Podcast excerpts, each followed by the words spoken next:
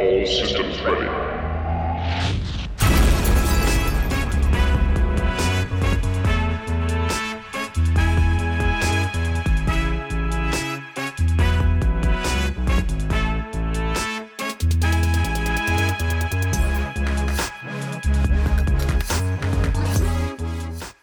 Hello and welcome to another episode of Less Than 10. Today is episode 16. We uh, we got a pretty good show coming at you guys. Uh, I'm Farrell and I'm joined with just Bloodrun today, just us, no guests, so kind of kicking it back, old school, just us two. Uh, so, Blood, what have you been up to in game lately? Let's uh, start getting right into it.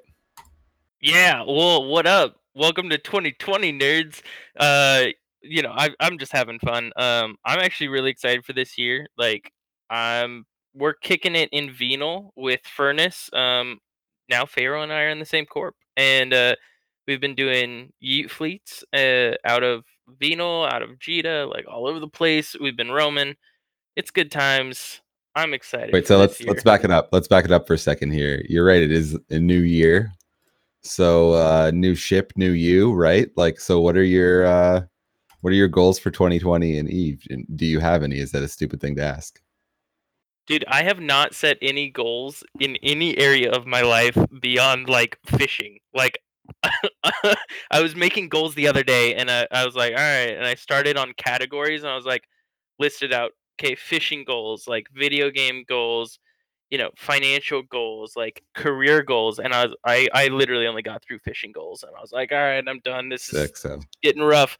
But uh no, uh I don't know. you're gonna get Oh. them officer lures. dude oh for sure for sure um but no like I, I don't know i'm really i'm just pumped for 2020 i feel like things are going good uh been back playing eve you've been playing eve everybody's playing eve it's getting crazy so you know just gotta gotta channel that you know i mean we're only two days in when we're recording this right now but i'm ready it's gonna be a good year. I feel like instead of going like you know from previous shows into the future now 2020 it's almost like we're going back in time because as you mentioned new new corp which is actually an old corp furnace so you used to fly with quite a few of the guys that were in furnace or around furnace that kind of group uh, i really haven't but i've met some of them um, in in recent roams and stuff and they're super cool guys so i did leave volta more just because like a bunch of my buddies guys from kronos were, were going to furnace which is actually like a spin-off of Dead Orbit, which is a small gang Nullsec Static Corp. And a bunch of the guys kind of um, went inactive there. So the the guys running it, Bismarck and, and some other guys kind of decided to reform Furnace, which was an old corp of theirs. And actually Bismarck is the guy, one of the guys that used to do um, the the small gang podcast called uh Redboxed, right? So he was from Mafia Redux. Yep. Yeah, I was gonna say like the original group. My understanding goes all the way back to Mafia Redux, and then it transitioned to Furnace. Furnace became Thermodynamics, and then we went into Barcode. Um, some of the some of the people who have come and gone are like people who have been involved in like groups like Turn Left and kind of just all over the place. But this core group seems to be the more like um, kind of uh, less crazy. Like Goran Clade, a lot of those dudes are are people that I've I've been around and flown with and, and know, but they're l- um, a little more intense.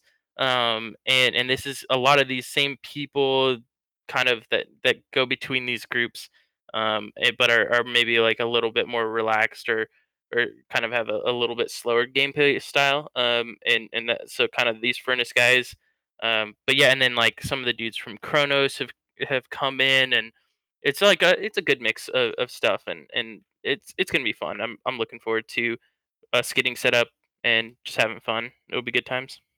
Yeah, and like the past, we're a small gang group living in uh, NPC nullsec, which is really odd, right? So a lot of the movement that led led uh, like myself and also people running Furnace to kind of like pursue this was um, the the filaments is you know they're so good, and CCP Rise was on Reddit saying how they are going to be permanent. These ones are going away, but there will be another version rolling out that will be permanent. So you know, I don't mind if I'm spending 10 times as much as we pay on them right now, right? Like it's the ISK isn't really a problem. They're so cheap right now.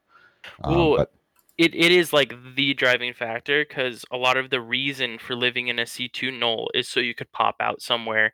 Um, this does kind of take away some of the ability to reship based on the environment. That is still a benefit to C2s, but using filaments, you don't have the upkeep of a C2 with like scanning or doing logistics of getting fuel to structures and stuff like that. So I think um, I would not be surprised if we see other C2 null groups start to do kind of more out of case space. Um, but you know, places like Thera still have a really vital role for larger groups like Volta. C5s still have very important roles for people looking for wormhole content. I think the filaments, like, you know, the driving factor for Furnace moving to uh, a case space location is is specifically around those filaments. Yeah, for sure. Um, yeah, I don't know. I I think like the biggest downside to the filaments is I think it's less viable to roll like blingy stuff with implants, but and and that's like I haven't been doing that. I've been rolling cheaper ships. I've been flying like the Omen Navy. Uh, I flew this dope XL ASB plus LSE kite arbitrator, like 35 mil, pretty fast, agile, Yeah, funny. like super cool ship. Yeah, it's super cheap and and a little bit of stiletto roaming. So I don't know, like it's been fun, it's been cool, and then you can still fly. Like if you have a good case, you know, case space headquarters for your group, you can still fly expensive stuff out of your your pocket you're living in, right? And like we're all wormholers, so we we scan the pocket all the time. You know, you'll get there's connections every day somewhere around. So like if you want to roll expensive stuff, you can still do that. The only reason I say it's tough to roll really blingy when you're eating is like if you're using the active filaments, you're getting thrown into some pretty hairy situations sometimes. Like all my deaths have been like from test. You know, I got killed. My Omen Navy got killed by like five test supers when I jumped into a gate. They had like a Seaboat Hick and a Vendetta was there and like four other supers. And they, you know, like I I heated my rep and MWD back to gate and I didn't even make it. That's so nothing you can do there, right? But Yeah, I anyway, I think down the road, like w- as you get as people get more acquainted with the the filaments and also having an escape plan, because like right now, a lot of the ways I'm me and Furnace and you and other people are using the filaments is really just to get to somewhere and and and then like do content and either die or like get kills. But um you know, we've more recently we used one to escape. We were being camped into a pocket, so we waited down the 15 minute like aggro timer, and then we used one to escape to somewhere. Um, and so I think as you get more comfortable, like you know, I could see myself ha- having a mobile depot and a cloak in certain fits, and getting somewhere feeling stuck, refitting, and then like you know getting out somewhere and if if i start planning more ahead around those things around those mechanics then you know i might be more inclined to take a, a shiny pod or or a little bit more a shiny ship but uh, you know that's down the road and again yeah you, you might end up in some area that's like super aggressive um, and just doesn't allow you the ability Dude. really to escape as much It's funny you say that because my first time eating was in a Drake Navy, and I dual boxed my backpack Bifrost, and I did I did that. I brought a mobile depot and a cloak, and yeah, we like were camped in. So dropped the mobile depots, I cloaked up, and then like typical dad gamer, I like went and folded some of my kids' laundry. You know, I had like twelve minutes to burn. Well, get, you gotta get gotta get work done, boy. So off I went, came back, eat it again. Like it's pretty good setup. Like uh, I like it. Definitely, definitely upvoting the uh the cloak, kind of waiting your timer out thing if if you're in a sticky situation. But we uh we definitely want to talk about uh, a group that i- has been so generous to sponsor us today, and that's uh, MCAV. So the following message is from them.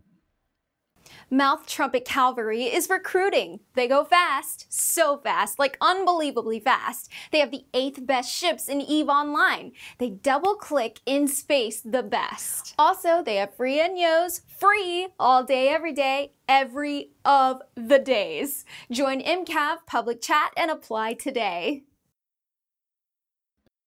So MCAV recently was in the news uh, for, I, I guess you could say a negative thing because they got evicted from their home, right? The C5C5 group yeah by Inner Yeah. Hell, which is pretty scary.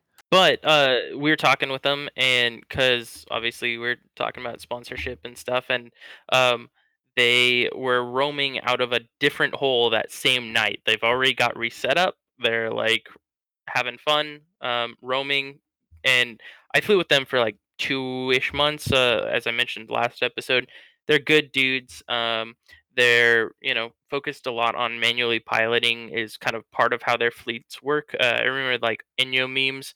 Everyone was charging ahead, but you were kind of calling out and getting tack on different ships as you're going in, and uh, so there's a lot of communication there that is is kind of small gang oriented. Um, yeah, they're they're really cool dudes. Yeah, and if you're looking to join them, you can join their uh, public channel in game, in game, and that is MCAV MCAV dash public. Uh, so check them out, guys. You're definitely gonna improve if you're like a newer player. They'll totally teach you how how to the way of the MCAV and the Enyo. So check them out, guys.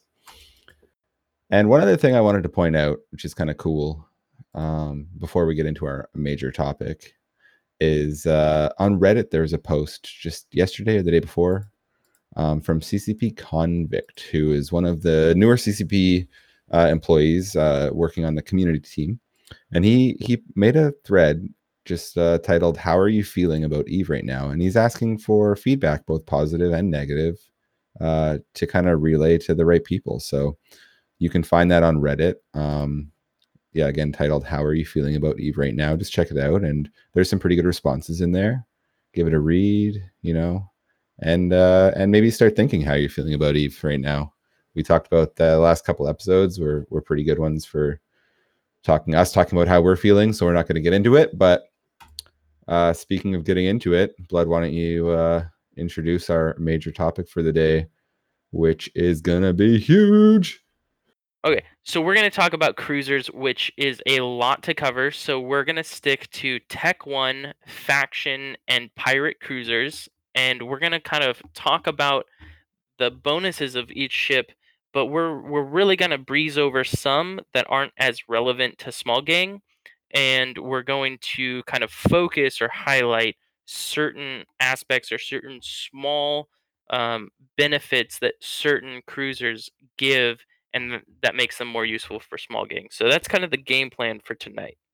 Right. And although we're, we are super about trying to get newer people and less experienced PvPers into small gang, um, the the way we're going to talk about these cruisers kind of means that you'll have a little bit of knowledge of what they are beforehand, just a little bit. So if you're totally new, like you you don't know right now, I'm saying Caracal, uh, Moa, Vexer. If you can't tell me what they do off the top of your head, go to the Uni Wiki website, the Uni Wiki website, and just type in cruisers, and they give like a really brief overview of all of them, and you can just have a look at that, then come back and listen to this. That's my uh, suggestion.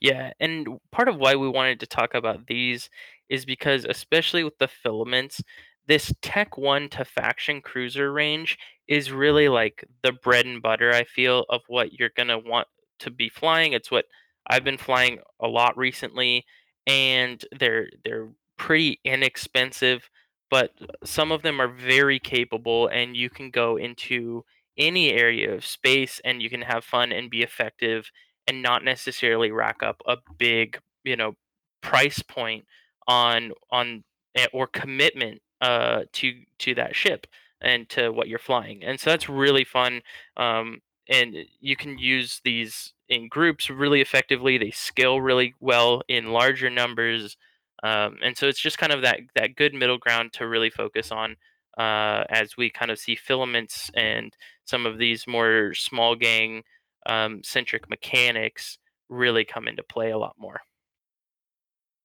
Yeah, for sure.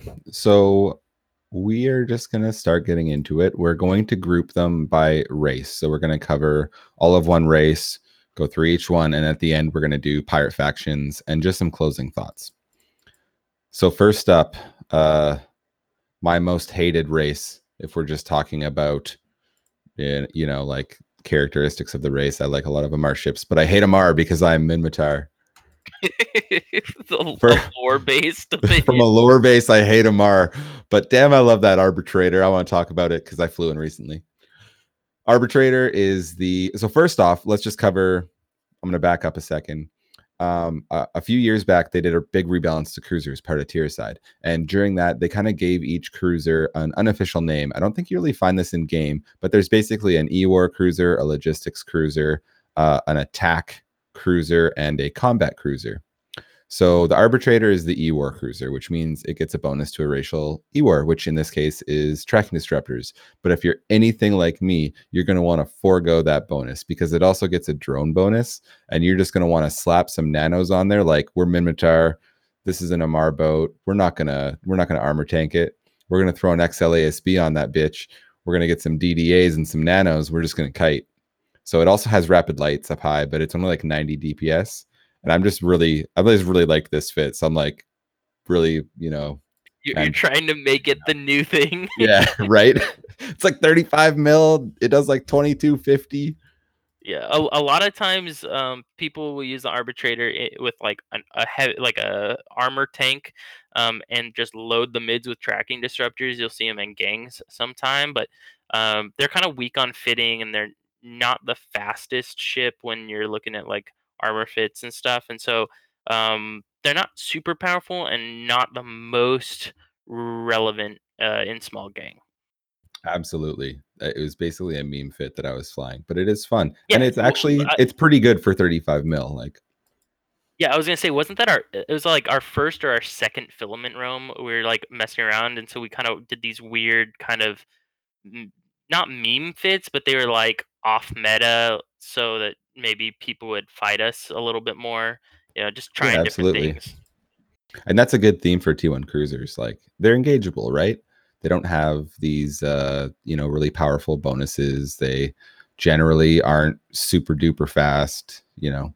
So yeah, like I, I took took this arbitrator, which as Blood mentioned, like bonus to TDs, armor tanker, has drones, um, and and not super relevant, and tried to make it into something that I could kite with and get some fights. So I don't know. Have you flown the arbitrator at all before, like, or or flown with one in your gang much, Blood? Before I did. No, uh, we flew it in EVE NT was where I had the most experience with it, but it was a predetermined fit, and it was used in specific kind of uh, pick band stuff um, to try and eliminate uh, certain other comps. Um, so I, I flew it a little bit in in a, like a very small tournament format, but um, but yeah, I, I just I haven't used it very much um, in terms of like solo or small gang.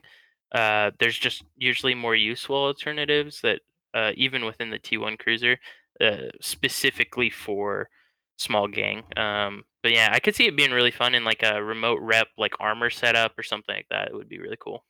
Yeah, it, it, it- if it was a little faster, I'd want to try it as like a like a nano Ansel armor rep kind of kite fit with TDs, but you know, Yeah, yeah, and like down the road, maybe as uh Triglavian stuff gets more prevalent, we'll see TDs being way more used. But uh, a lot of times, you just you know you'd use an, another bonus uh, cr- like ship, like a you know E-war frigate or something. So yeah.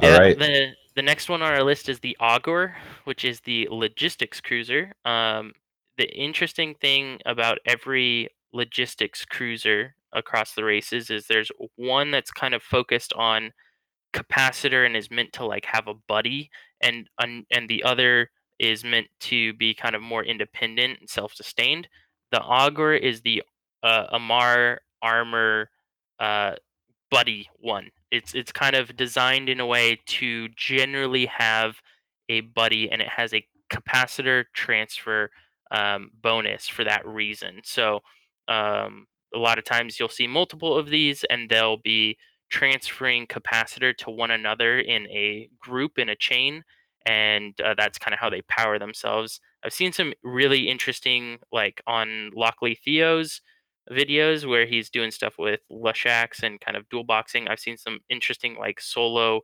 uh, og fits but uh, they're generally meant to be in a pair For sure. And you know, if I saw an og, it's in a gang. It's not really like the end of the day for me. Uh, like a lot of people, it's like, oh, logistics. You know, the T1 Logi cruisers generally aren't that strong. You don't need to primary them. You can push through their reps. Like, not a deal breaker. Um, kind of cool to have. So yeah, I, I mean, if you're if you're new to small gang and you want to try something with an og or a couple ogs, um, you know, I'd recommend it. Give it a try, just just for a learning point, anyway, right? Yeah, I, if you want to learn anything about logistics, there is one pilot who made YouTube videos a while back named Nika Noiser. I'll try and dig up a link, but some of his old videos, he's he's he's also one of the best like AT logistics pilots I've I've seen. Um, but he is he did some really interesting like solo auger, solo osprey stuff, um, and he's just incredible, uh, a very good pilot. So um, yeah, if if you do want to learn that stuff, uh, we'll have some information for you. All right, next is the Omen, which is uh, the Amarr attack branded cruiser. Uh, attack meaning that it it's going to be a little lighter on tank and a little maybe a little heavier on the damage, a little faster on the speed than the combat. Maybe not the damage, but more so the speed. Uh, so the Omen has a uh, la- uses lasers like like a good Amarr ship, and it has a rate of fire and a cap usage bonus. The cap usage is you know not a super strong bonus, but the rate of fire is a good one. Um, so the Omen is quite well used. It's used by a lot of newer pilots. Um, not super strong in the meta as far as cruisers go, but you could see it. It's pretty flexible in its slot layout. Like it could be, you know, maybe fitted like a pseudo. Like some of the weirder fits would be like a pseudo um, Oracle, like shield buffer with a bunch of heat sinks and some nanos, um, or more than likely fit like a for small gig anyway, like a kind of like an Omen an Omen Navy issue with like some nanos and a Ansil rep minimal tank, like a, a you know long point cap injector kind of fit. Um, a- and then I'm sure there's some people that like to run it as like a buffer fit and and do some some brawling with it. Uh, I haven't had any experience in it myself in that role. How about you, Blood? Uh, in LowSec, I know a lot. There were some solo players for a while that were doing like afterburner double web or afterburner web scram um, with like quad beams, but it was very unusual to see. It was it was kind of just a way to make it so they could apply to small targets. I've seen um, some of Jin'taan's videos. He did fleet oriented omen stuff. I think that's really a lot about cost efficiency. Um, and and so uh, it's one of the areas where it kind of struggles. It's not super fast, and its range is limited. It doesn't have a bonus to range, so you just get kind of the base range of your medium uh, inner laser turrets that you're gonna put on there. Um, and so it's a good entry level ship. It, nothing bad about it, and if you fly it uh, a little more aggressively, you can make it work pretty well. But it's um, yeah, I, I've kind of seen it um, more often flown with like a light armor tank, you know, a medium ancil rep, and and kind of trying to kite in that twenty to thirty kilometer range. For sure. And so the the Omen with Scorch. So if you're gonna kite with it, um, you know, Scorch optimal is is about 29, uh, and without a nano, you can hit- uh, exceed 2k without you know boosters and stuff like that. So it, it's not terrible at it, but it it definitely isn't strong. And you know you're gonna ha- have a fit under 30 mil or right around 30 mil. So Yeah, I mean the the reasons to fly it are it's inexpensive and and people are going to want to engage you. So that's kind of the benefit. Also like one reason the Omen in particular kind of uh, a downside to it is it doesn't have a utility high slot. That's a lot of your defensiveness in that kind of kiting setup that you get with an Omen Navy issue. Um, and uh, and so that's kind of uh, another one of those little downsides. But it's it's a decent ship. It's a good entry level ship. Um, and if nothing else, you can start to learn some of the ways to kite in a cruiser without a, a large expense tied to it. yeah, for sure. All right, let's move on to the Mauler. You want to take that? Yeah, the Mauler gets a bonus to resistances. Um, it also gets a turret damage bonus, but uh, it the the real benefit is the the resistance bonus, and it usually has a really heavy tank. Um, that's because it has lots of low slots and only three mid slots. So those mid slots are usually, you know, Afterburner Scram Web or MWD Scram Web or like, you know, maybe a Scram Cap Booster. But and then you just load it up with tank. Um, you'll see a mauler a lot used as like some sort of bait or some sort of initial heavy tackle. Um, and that's generally the theme around the mauler is it's going to go, it's going to tackle, it's going to do something, and then it's going to survive long enough t- for friends to either get there or for eh, you know help to come and logistics to to rep it. So that's generally the theme around the mauler. I've seen some like really fun meme fits with you know small auto cannons or something in the highs um, to kill frigates, but generally speaking, it's just loaded up on tank and it's kind of slow, uh, kind of focused on on just being beefy. Right. That that pretty much sums it up. I think bait when I see maulers, it's like stay out of scram range, watch your short range D scan. Yeah, not not super relevant or useful in terms of small gang, but the next one on the list is probably one of the most prolific small gang ships uh, in you know I'd say the last like five to seven years, and that's the Omen Navy Yeah. issue. Before we talk about it, we should uh, pay a little tribute to Kovarix, Yeah. the the inventor of the Omen Navy issue fit that everyone loves. So uh, yeah, Kovarix, thanks, buddy. Uh, what was that old school video that Kovarix did? Wild, wild, wild something? Do you remember the name of it? I don't. I'll I'll try and find it. I just remember like him and Rise, you know, then Kil2, just like going around in like duo Omen Navy issues, killing just anything that moved. Call of the Wild. That was his Omen. Navy issue video. So the way you fit your Navy Omen is you're gonna. I mean, people. Okay, so he used a pulse. People sometimes do beam Navy Omens, but uh, with pulse, you're looking at like a 47 kilometer optimal, which is with Scorch, and that's really good. That's really solid. You get decent tracking. You get a pretty quick ship. You use locus rigs. You use triple heat sink and a nano, an Ansel rep, two tank, two slot tank. Well, three slot tank with the rep, damage control enam, Ansel rep. It's pretty cheap. It's pretty fast. You, you exceed 2,500. You know, it has a small defensive new. You can change the fits around a little bit and shoehorn a medium on there. Like if you wanted to run like a Geno Nomen, you can do that. So super fun ship. Um, I, I don't really see it fit any other way than this. Like this is it. It's a very one-sided. You see a Navy Omen, you kind of know what it's going to do. It's going to be pretty quick. It's going to have a light uh, armor tank, and it's going to project quite well. Um, yeah, that's that's it. It's a great ship. I just flew in recently, and it was uh, I hadn't flown one in in a while, and it it's not as strong as it was back then because of project projection creep uh, and all the ships just being able to track and project further and further. And then also, um, Frigs kind of got faster too. The meta just kind of got faster. So, you know, it, it isn't as strong as it was, but it's still very fun to fly. Like I was flying it in duo with Bismarck, and he was in an Osprey Navy issue, and I was in a, the Omen Navy issue, and that was super fun. Just no implants, just bare bones, you know, cheap boosters and uh, faction cruisers. So it was really fun. Yeah, the the thing that stands out about the Omen Navy issue is its speed and the range that it can project its damage.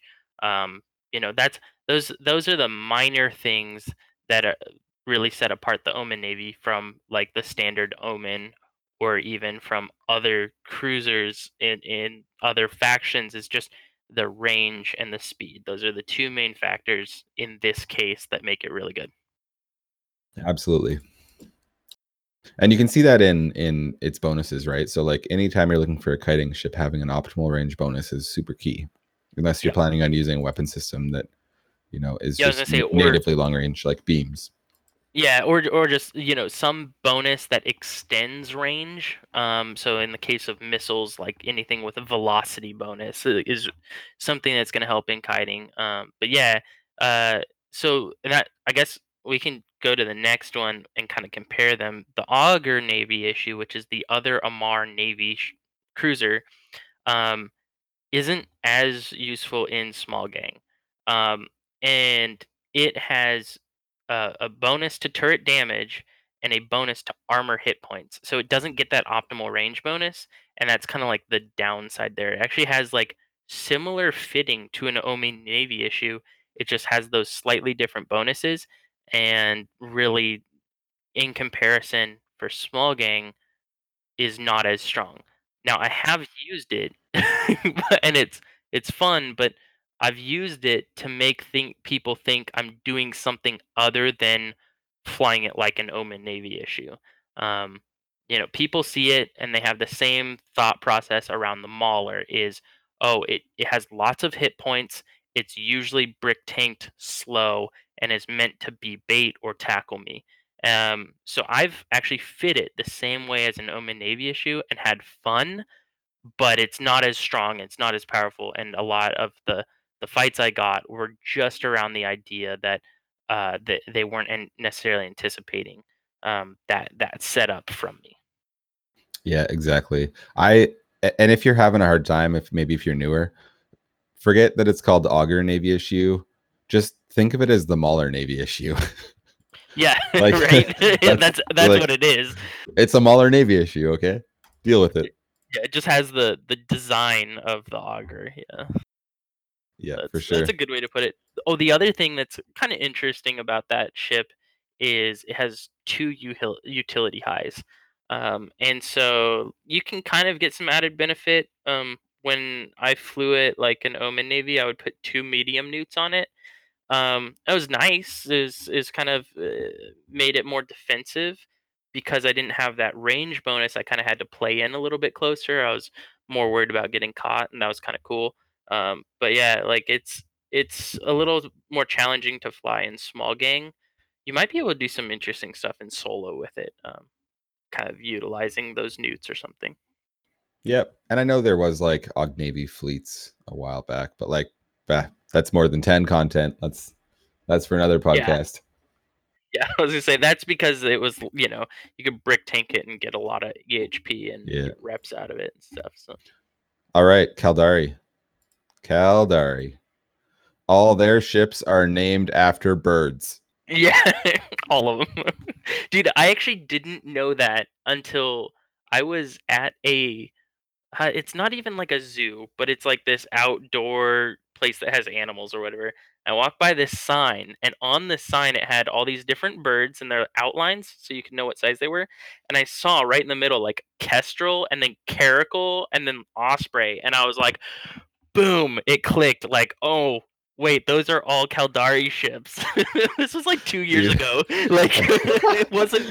I don't, you know, I'd been playing E for a long time, and it just oh, never Oh, even man. clicked. That'd be so good to like throw a Caldari sticker over that sign. Like, you know, you nerds Dude, everywhere. I almost do. took a picture of it, and like, yeah, it is. I was just like, it- probably everyone on Reddit already knew this. I'm just a retard, so I didn't. do Yeah, for your own reputation, I'm happy. yeah, you take a picture of exactly.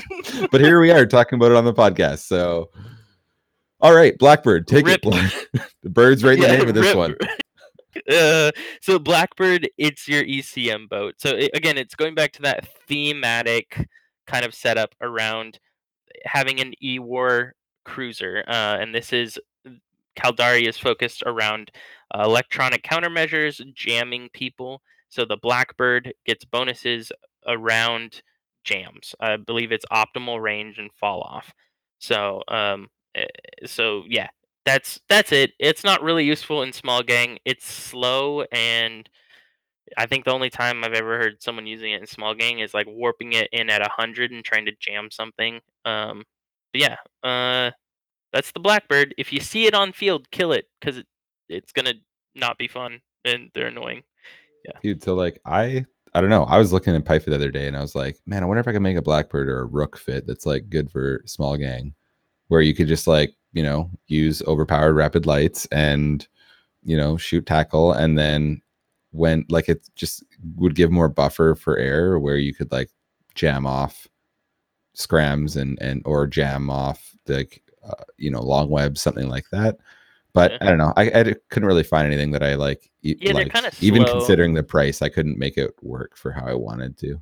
Yeah, and and rooks really aren't in in this conversation, but I remember a long time back Hoodie Mafia doing a YouTube video around those, but I don't think it had any jams. I think it was just all tank. It was interesting. It was kind of fun, um, off meta, but Yeah, the Blackbird's just kind of slow. Uh, I and I'm against ECM more or less.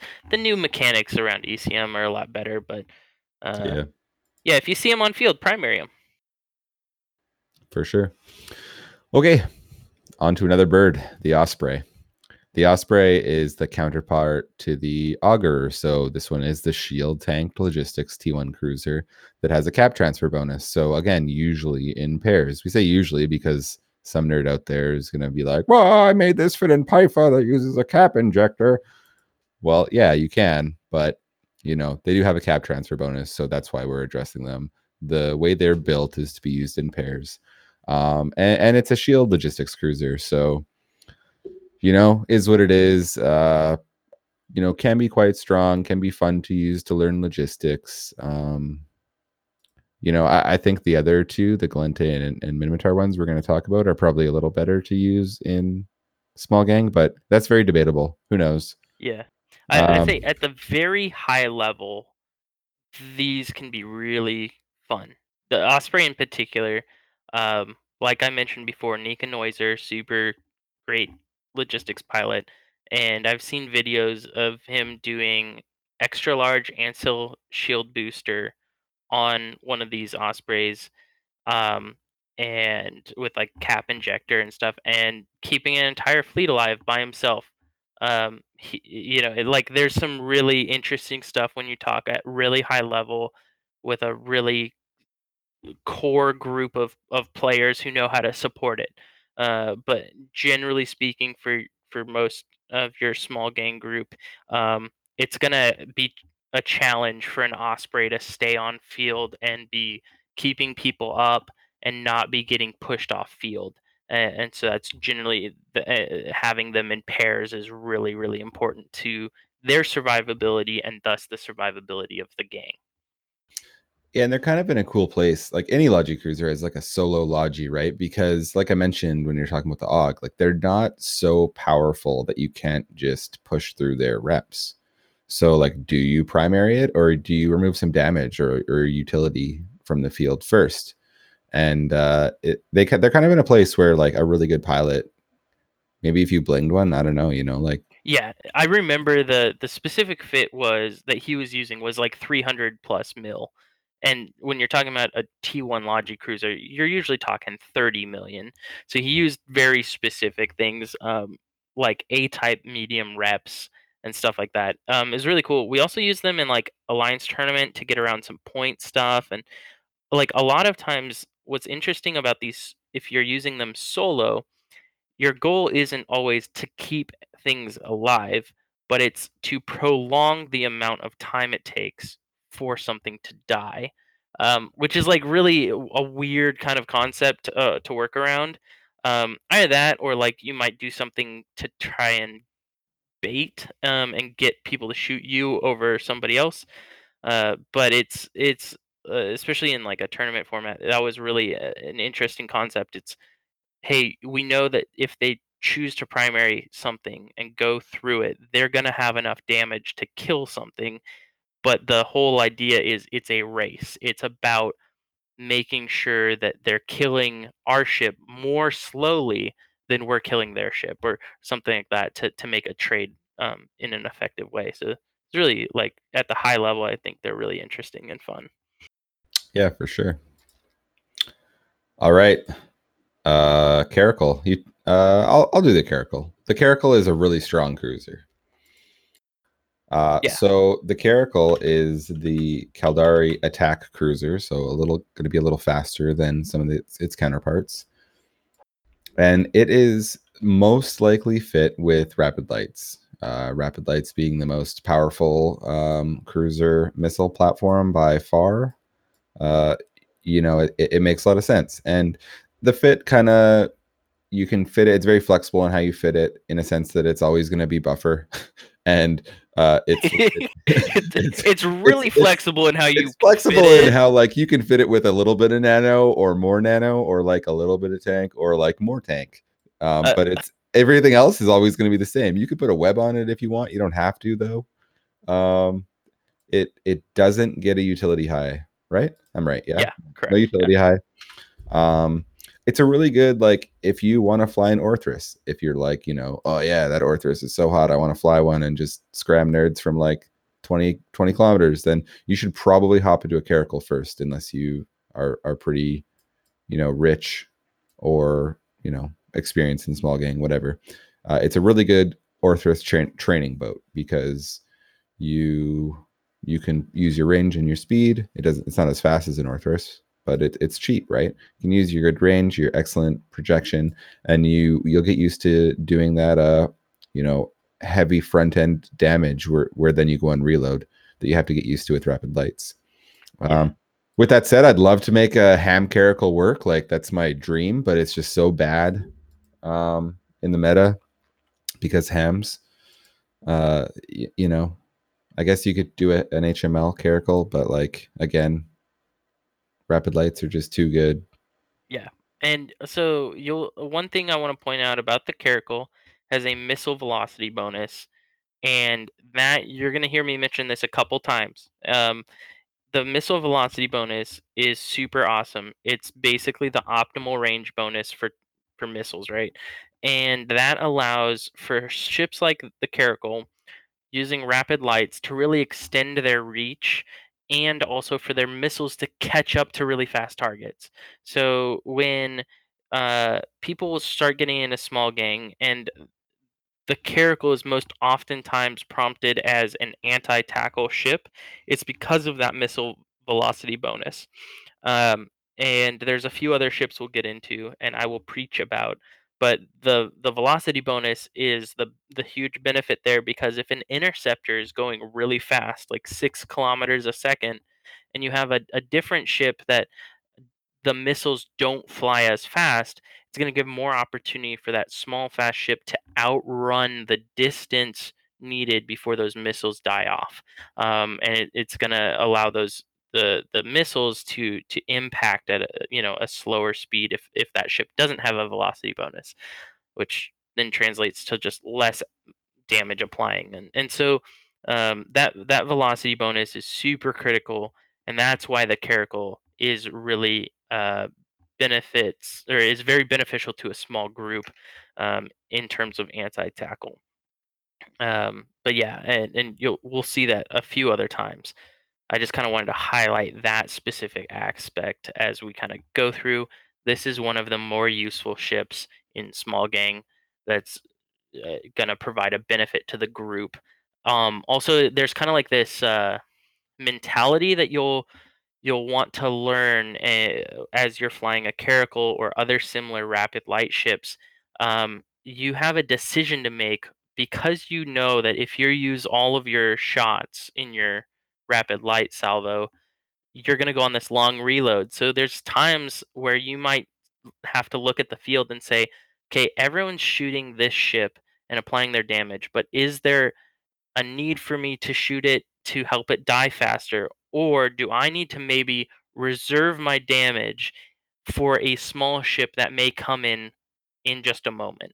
Um, you know, if you see an interceptor or small frigate positioning or coming into grid, uh, you might want to stop or not shoot yet um, and wait for that small ship to come in because you're going to be the most effective at, at damaging it um, more so than maybe other people in your fleet. So um, th- that's also a good thing about the Caracal is like you can start to learn that thought process, identifying priority targets, um, and and as you get more and more comfortable with those kind of personal skills, then you can start upgrading to ships that do a similar role and maybe a little more effective.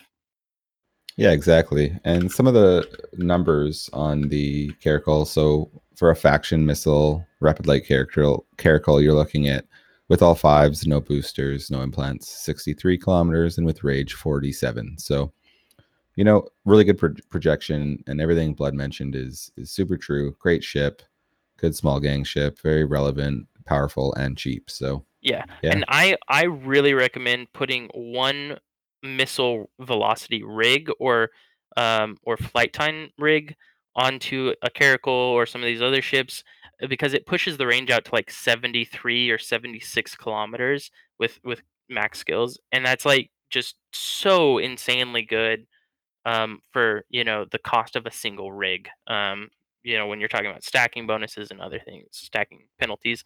Um, missile guidance computers also super awesome, and you'll see those a lot in fleets. If you run into, if you show up on grid and there's eight caracals and they start locking you up, like know that they're gonna hit things beyond hundred kilometers because they're gonna have missile guidance computers and then they're gonna shoot really far, and it can get really scary.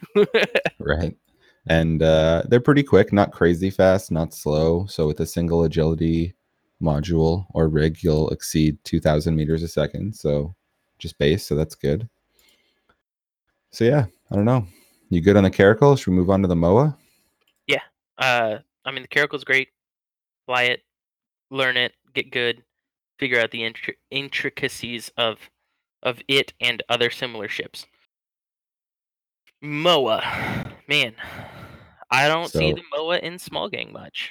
i i have a moa story Oh yeah, yeah, okay. Hit Yeah, me, I- hit me with that story, yo.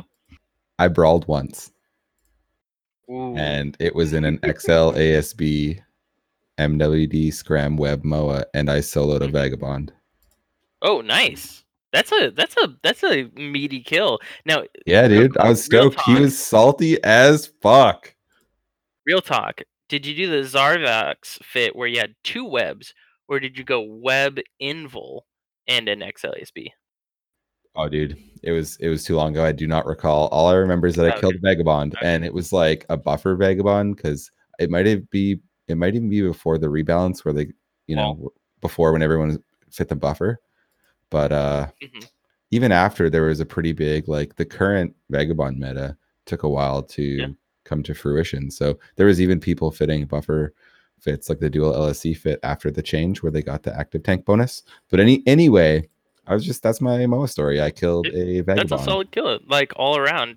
That that Mhm. feels good. Uh, the Moa is decent in solo. I think maybe the one downside is it doesn't track. Like it doesn't get a tracking bonus, so sometimes it's really hard to kill small things. Um, for a long time, Zarvox Toral would fly um, a fit that had two webs and a scram XLSB. I can't remember if he did MWD or an afterburner, but the whole point was that it would apply to small things. He did it a lot in in low security space where you could use faction warfare complexes. Yeah, pretty pretty okay in solo. Um, small gang, it's just slow. It its bonuses are to hybrid turret damage and shield resistances. Um, so it it's okay also in like a larger fleet composition. I've seen rail moas um, be a thing. Um, It's like Uh, a it's like a shield mauler, right? yeah, well, yeah, uh, yeah. I mean, it, that's yeah, I think right because it would be the I don't know what what did we Combat- originally call them? Combat cruiser. combat cruiser. So yeah, yeah, it's a shield mauler. Uh, I think we're just gonna refer to everything as as a, yeah, like because a we- shield we did Amarr and first. armor that. yeah. We did Amarr first, so everything's gonna relate back to it's Amarr version.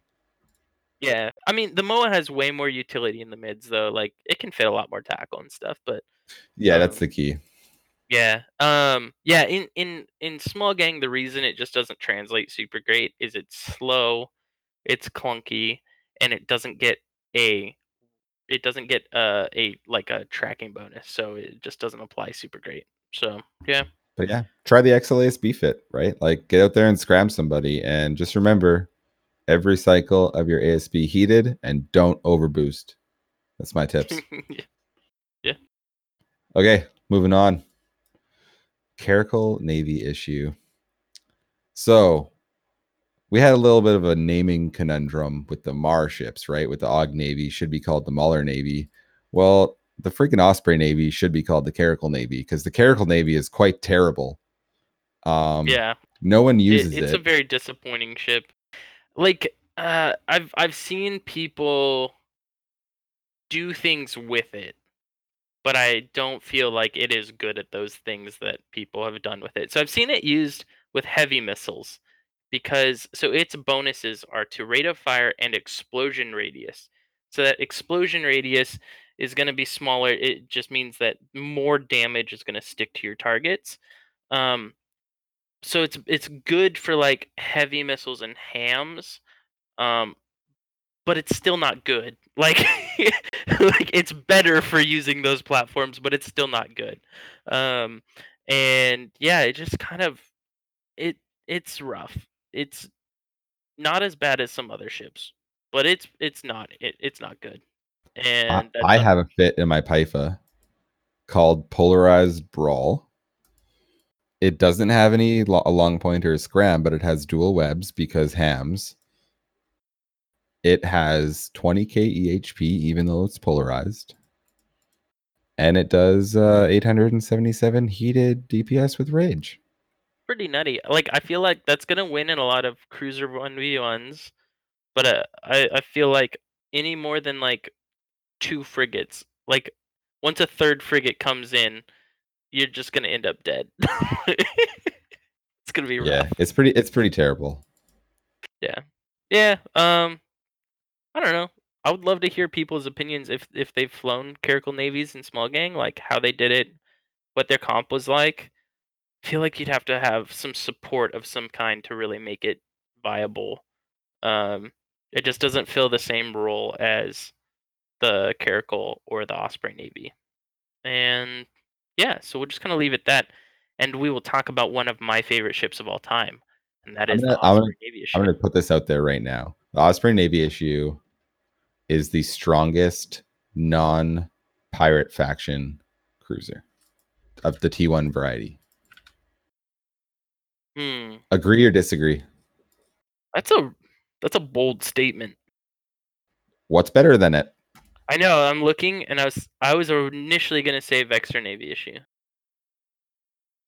I But don't know. I, I think the Osprey Navy issue yeah, in small in- gang context is in much better. In context of small gang, I feel like it's either the Osprey Navy or the Omen Navy issue. And the Omen Navy issue, just because of damage, right? You're not gonna end up with a reload cycle, and and so I feel like the there's an argument to be made for the Omen Navy issue. But the reason I love the Osprey Navy issue, and I'm gonna dive dive deep into this, is it gets a missile velocity bonus. Yes. It also gets a missile damage bonus. Yes. But it is fast and it has two utility high slots and it is very it has great application. So um I was flying one recently. It's like it goes about 2400 um cold without really implants or anything. And what I do is use it you know, as an anti-tackle ship, and I fly two main ships. I think I talked about this in a previous episode, but one is much more focused on staying on grid, so it has a large shield extender and an XLASB, and it it it has a lot of tank. And the downside is it gives up some of its utility in the the high slots. Uh, has two small neuts. Um, and so the other fit that I use is just straight shield buffer. It has two shield extenders, but it gains I upgrade the neuts to mediums. So it has two medium neuts. And that's more if I'm in a group that maybe doesn't have much uh, maybe I'm the only anti-tackle ship or maybe we don't have a lot of interceptors or something like that where I'm really kind of worried more about getting caught. I will I will like to have those two medium neuts cuz I can neut off a lot more um, potential attackers, uh, even up to the size of cruisers. I've neuted off a cruiser and warped away. Um, so those are kind of like that's the benefit. I actually remember when this ship didn't have it either didn't have any utility highs or it only had like one, and it just wasn't very good. And then they rebalanced it, and it became this light missile platform that's just super good. Um, so I absolutely love it. I have videos of having flown it a couple years ago. It is one of my favorite ships um, to fly. It's amazing in small game context, and depending on what is going on with how they're supplied, it can be extremely cost effective. I think right now in Jita they're 46 million for the ship hull, so it's about 50 well, what 55 60 million fully fit and it is just absolutely fantastic for the price point. Um, in the past, it it's gone up to like depending on the the time frame and like the faction warfare stuff, it, it can go up to about like a hundred million isk, hundred and ten million isk. Um, my personal like evaluation, I say if it's about 90 million ISK, I'm still going to be buying them. Right now, where it's 46, like I feel like every small ganger should have like two of these in their hangar, like minimum at all times, because they're just that good and that useful. Absolutely. And there's one fit you talked about too. There's one other one that I've seen people fly, and that's the ASB dual prop fit. So no web, Yeah. No injector, no utility neuts, right? Yes. Yeah, so that's kind of my third fit. I don't fly it as much, and kind of the reason I wasn't bringing it up is because it is a very challenging micromanagement oriented fit. So Right. what it has, it has an MWD, a 10MN afterburner, a long point, a scram, a medium ancil, uh, or sorry, extra large Extra large ancil and a large Ancil and a, and a shield extender. And what ends up happening, and the only times I'll fly it is if there's only about if there's like three characters. So there's an interceptor, there's me, and usually some sort of big DPS boat like a Oracle or or a Nightmare or something like that. And what the point of having that scram and that afterburner is is in a situation where we are fighting a battleship and uh, we are concerned about a micro jump drive. If the interceptor is getting neuted or is somehow prevented from going in to get a scram uh, when that micro jump drive is going to go off, uh, I'll use the Osprey Navy and I'll go in for a scram and then I will overheat the afterburner to try and escape or to try and mitigate damage if that battleship, uh, you know, scram webs me or uh, something along those lines. So it's this really super niche um, variant of the XLSB version that I fly. Um, it's it's pretty similar. Uh, what you're doing is just trading off uh, the cap injector for a afterburner, and and you don't get any small neuts. So it's kind of like this. I consider it a variant, but it shows the flexibility of the Osprey Navy issue with so many mid slots that you can really start to tweak things how you prefer, and for certain compositions and certain uh, situations that you want to plan for. Uh, for instance, you could put a missile gu- guidance gu- disruptor in one of those slots if you're finding that you're not flying it in a way where you're in very far and you are having to deal with anti tackle much more. You might want to reach out farther or apply better, something along those lines. So the flexibility of all those mid slots is so powerful uh, when you're talking about this ship and the anti tackle role and its ability to be a very useful utility to your gang. Feel like I need to like drop the mic and walk away. It's it's one of my Please, please don't. We have lots to talk about. And we're only through two races. fuck. Okay, okay, okay. That's it for Caldari. Osprey, Osprey Yeah, Navy issues. mean- the- it's I, I'm standing by. It's the it's best, the best small non- gang. Yeah. it's the best non-pirate uh cruiser on our list. Okay, Gallente. From the best to one of the well, I shouldn't say one of the worst, but the Celestis is kind of shit. So it has damps, but it's the the Gallente E warship. It has damps. Um, and you could kind of meme with like a like a like a damp Celestis. But uh the fact of the matter is is it it just doesn't have the effectiveness of what a speedier, smaller Keres would have um and and like even the lack or Razu, like uh you know I, would actually choose a Celestis over a Lachesis or Arazu just because of price point. Um, but but it's I mean yeah it it's not as useful as a Keres. A Maulus can do a similar role, but w- be way faster. But the, the Celestis might be a good option to learn in, right? It's that's it's a it's a learning ship to learn how uh, sensor dampening is used and to learn what target priority you would want to go after. Yeah i mean here's okay so here's my thing about t1 cruisers. I really like putting asbs on cruisers because uh t1 cruisers generally don't tank much and they generally suck at negating damage on grid by speed or zig and they don't have the resist profile that t2 cruisers have or or you know some other ships have. So I like putting ASBs on because if you just fit buffer, you just get forced off, and then you're literally sitting there waiting for regen to come back on grid. So I love having ASBs because worst case is I I get through my clip, I warp off grid, I reload and repair it, and warp back in in grid. You know, 50 seconds later with a full clip. I- Usually I'll warp in like with half reloaded, and chances are I won't get shot in that first you know 20 seconds.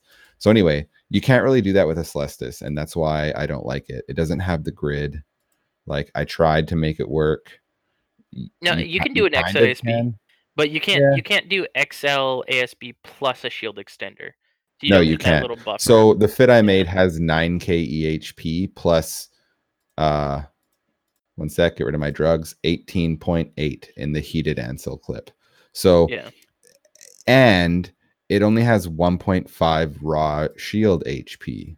So like this is kind of going off on a tangent, but it's kind of why I don't really like the Celestis. Personally, you you repair 1078 on a heated charge. So you you repair like it's a huge chunk.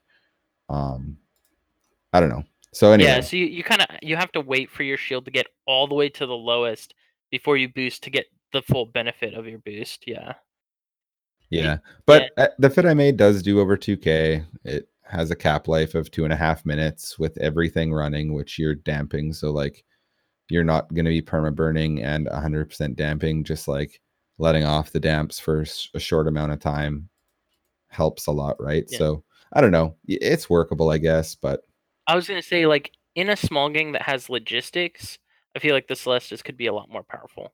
Especially um if if you're in a small gang and you see a Celestis land on field, either it's like not gonna have any tank and it's just gonna be a lot of damps, or it's gonna be an armor tank of some kind. And and that's where it can be uh you know in in a, a large group that's where it's you'll see it a lot more um is like an armor kind of setup but that's not as applicable in a small gang because you're not gonna be fast enough if you put like a 1600 plate armor yeah. on the field. I mean, I also built like a 10k EHP damage control only tank with signal amps, and this thing, this thing is dumb because it has like 100k optimal on the damp plus 124 fall off and 180 kilometer lock range. So Okay, like, I was gonna say what's its lock, but yeah, so you- Yeah. you, park 150k away and you try to damp things. you just warp in at super long range and like yeah, and wreck people's days. But like, st- yeah, stupid fit, right? Like super meme. Don't do it. Next. Yeah, the Exequror is the Gallente logistics cruiser for T1. It is your more solo oriented. So um it has more mids or than the Augur, right? Yeah, Augur has 2, this has 4. Um so you have more thing more utility, you can put cap injectors, things like that.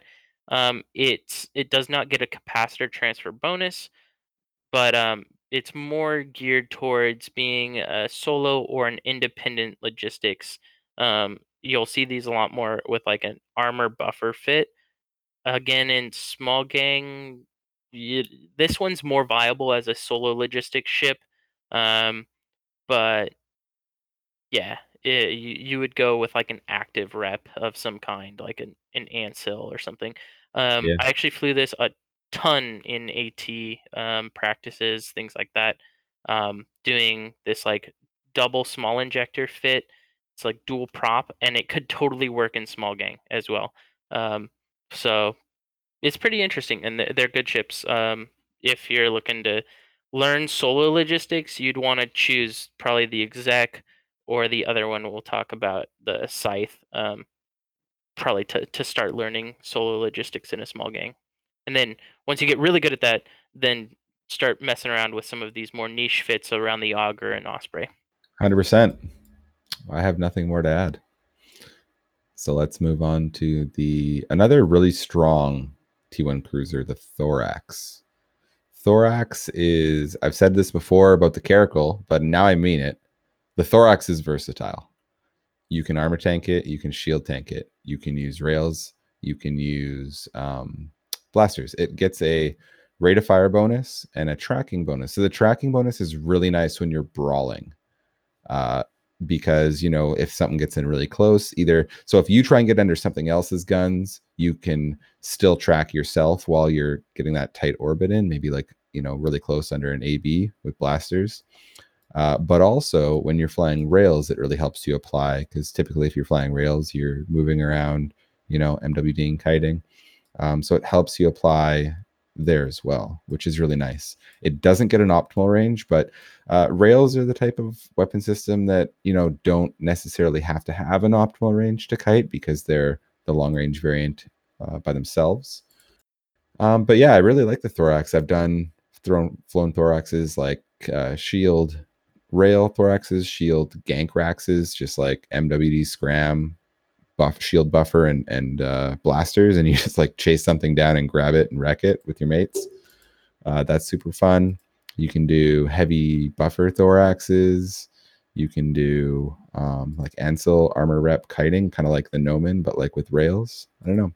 You can you can't kite with blasters. It's not. That's impossible. But uh, it used to not be impossible. Like I remember. So I think of this ship as a mini Deimos, right? Like sure, that's what it is. But um, it also has a very similar bonuses in the tracking speed. And so if you want to fly a Deimos, um, I'd say fly five thoraxes first. Kind of change little things like if you're doing two reps in the lows and you're doing like a brawly one, uh, try one fit with just passive hardeners. Try another fit with act, you know, one active hardener, something like that. Kind of feel out the differences and then start playing around with the Deimos Um, and you you'll kind of you'll know a bit more of what you what some of the attributes are, like what you might track and things like that. But uh, I remember videos of the Deimos in Shield kiting with blasters and hitting stuff at like 30k with null, just kind Oof. of crazy. Yeah, that was. Pre- I think that was pre-tracking enhancer nerf. Yeah, I'm pretty sure that's what it was. I, I don't. I don't think it's as viable n- now, but uh, yeah, I think that was cool. actually a big micro video. But uh, the one nice. problem with uh, thorax rail armor fit. So if you try to fly it kind of like an Omen Navy issue, it doesn't have a whole ton of fitting, and you end up usually having to sacrifice somewhere. Like the cap booster, I think when I flew one before, it was a I had to put a small cap booster on there. Yeah. Yeah.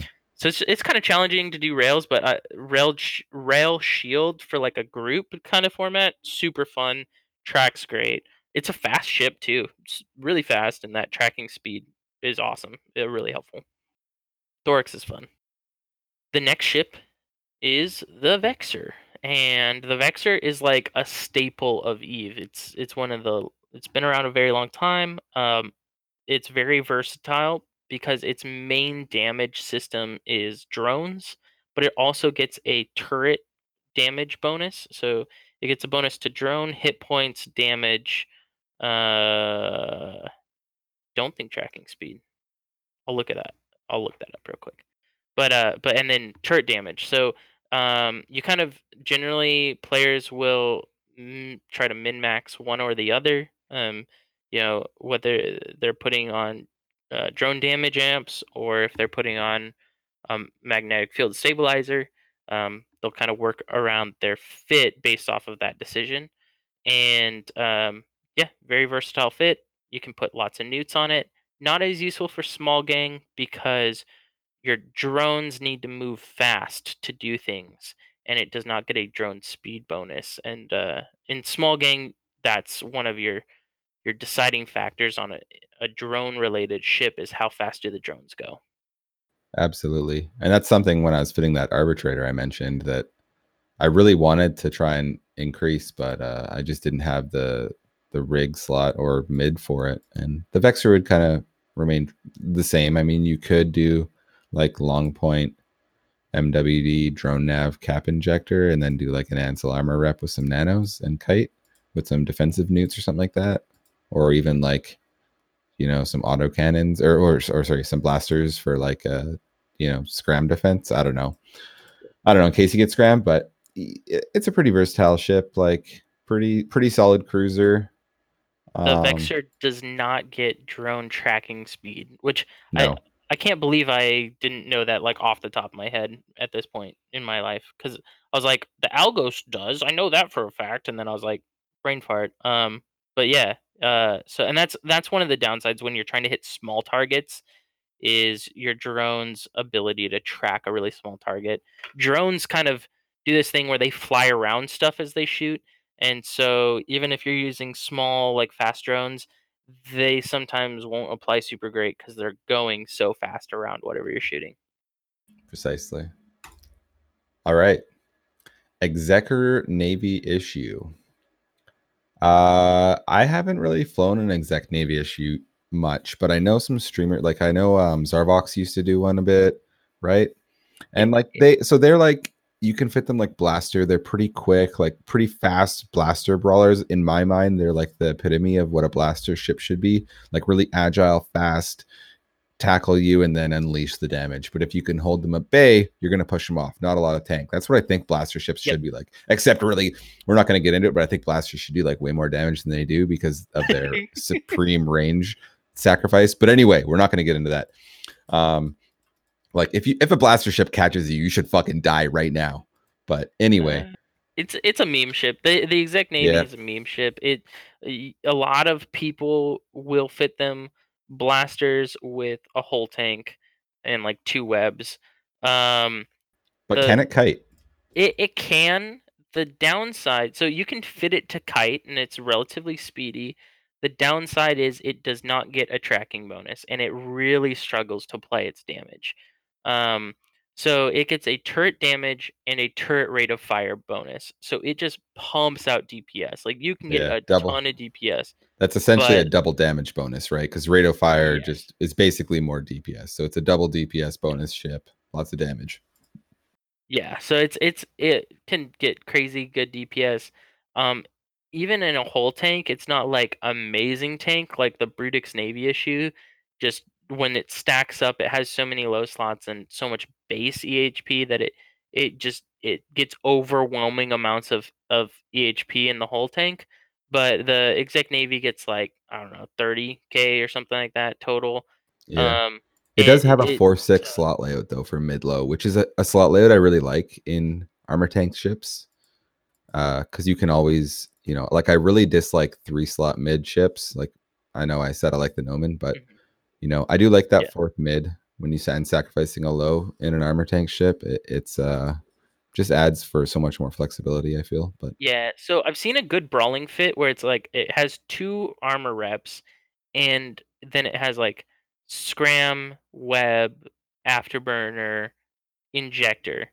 But even there, the problem is because of that lack of tracking bonus, even with blasters, a frigate, like an afterburning frigate, can get under your guns and kill you. It's it's so weird. Uh, when I've flown it in the past, it's just I end up in a situation where I'm like held down by one afterburning frigate in low sec, yeah. you know, and maybe I'll kill like uh, some of the the group, but eventually I just end up dying to like one succubus. it's brutal. Yeah, I'd like to try like dual prop scram web, but then you lack the injector, and you really need that on a hybrid ship, right? It's not like it's an odd like a stabber fleet issue, which we'll talk about soon, where like you you know if you get neutered out in in a brawl, like you can still use your guns. This you'd be Yep. yeah. yeah, Well- it gets weird. All right, well, Vexor Navy issue. Yeah, the Vexor Navy issue was changed not too terribly long ago. So it used to be very dominant, and I would have actually said pre-changes that it was the strongest ship. You know, non-pirate or whatever that phrasing we used before was. Yeah, Now it's good. And in small gang, we were actually talking about this the other night in Furnace. Like I asked someone like, "Hey, has anyone messed with the the the Vexor Navy since the most recent changes?" And it it looks decent. It looks good. Um, so it gets a armor repair amount bonus, and then a drone hit point or drone damage hit point tracking speed bonus. Um, and one of the things that made it so good before was it had a drone speed bonus that made it really powerful and it could use a full set of heavy drones. So um, it was used a lot for uh, PVE related activities, but in a small gang what you could do is you could get heavy drones or geckos moving very very quick applying a lot of damage and so i remember i flew this shield setup that did like 850 damage like or 850 dps and it was like nuts because at the time it was a 60 million-ish cruiser and you could just if you had somebody tackling something you could just kind of put this thing on autopilot and eh, 850 DPS would land on it and kill them. It was pretty brutal. Yeah, I used to have a uh, a buddy who doesn't play EVE anymore, Killer five four two. He he flew a sick uh, hundred MN. Uh, I think it was dual dual rep, like Ancil normal rep VNI, and just like he just slayed with that thing, man. It was sick. Yeah. So the hundred MN fit, I remember um, the Gorin Clade guys back when they. This was before they went Gorin Clade. They were, I don't know what group they were in before that, but maybe it was New Caldari Bureau of whatever. Um, but they were running 100 MN, like shiny 100 MN, but it was they had a medium ancil and an A type small rep, and the small rep would just kind of maintain through damage as they're avoiding a lot of damage, and then they'd kick in the medium ancillary rep um, as they were going, and they would have like long point scram. This was back um, kind of in the first round or early rounds of carrier changes where 100 MN was one of the only ways to kind of avoid damage. Um, heavy uh, heavy interdictors had really long scram range. I'm talking like was it 39 kilometer scram range on the heavy interdictor, um, it, and and stuff. And so it, and they were just super prevalent. The heavy interdictors could also um, go like 10k a second, and so 100 MN was just like the main way to go. And those fits, even though they had more armor tank, they were still with geckos and stuff doing like 700 DPS. It was it was kind of nuts. So Yeah. um, th- yeah, it was really good.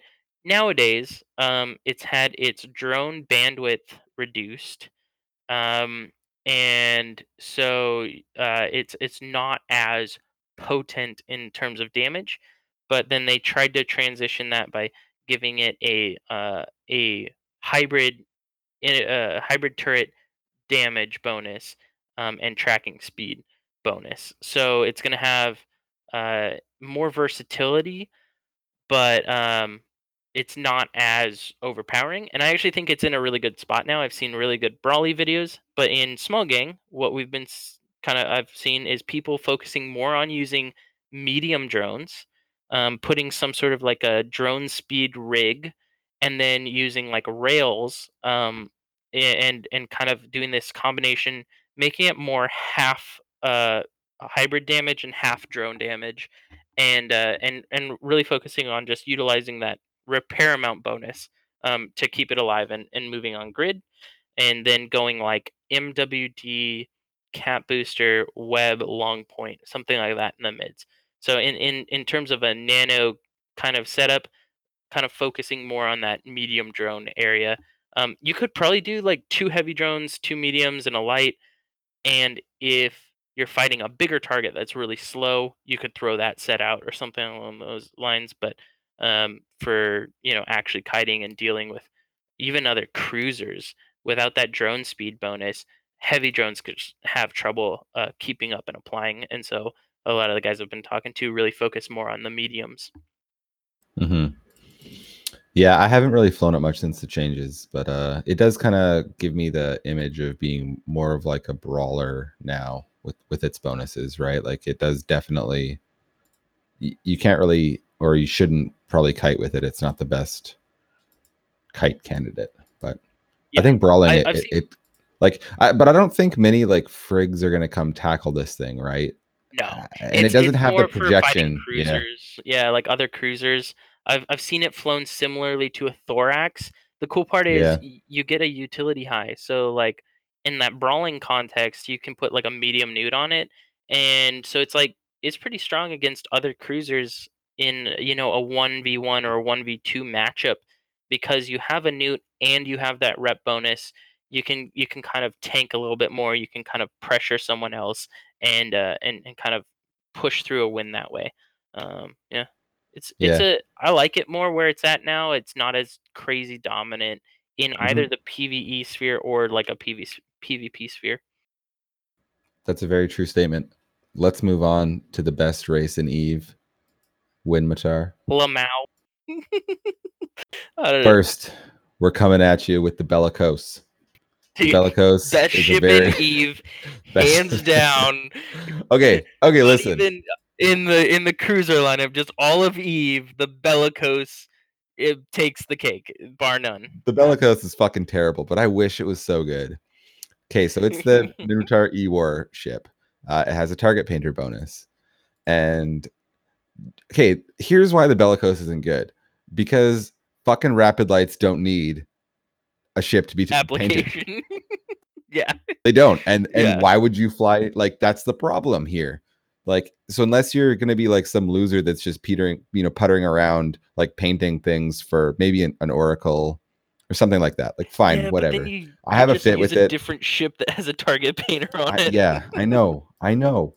I know. I wish it was so much better. Yeah. Like I wish I wish you could do like a ham bellicose. Like, Well, I was gonna say like fuck that be that it- actually could hit things. if if it could tank or if it could do damage, it would be useful.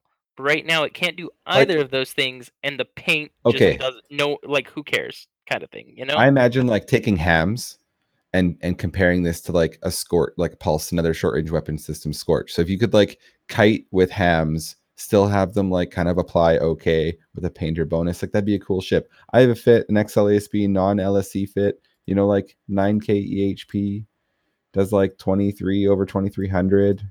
It has rapid lights because they're the best, but you still only get like 200 DPS out of them and two paints. Like it could be cool. I don't know. Eh, I'm just like, I wish it was better. I'm sorry, guys. It sucks. Yeah, and then, well, but then you're like, you just you go, okay, 2300 is not bad, but it it's a shield, so big sig, T one It's resist. Big it's sig, like- yeah. You just you you gotta fly a frigate, a hyena at that point, just to to be alive. Yeah, it's it's super unfortunate. I like, yeah, I wish the bellicose were good, but it's a meme. It's just actually it's not even a meme. It's like worse than a meme. Let's move on.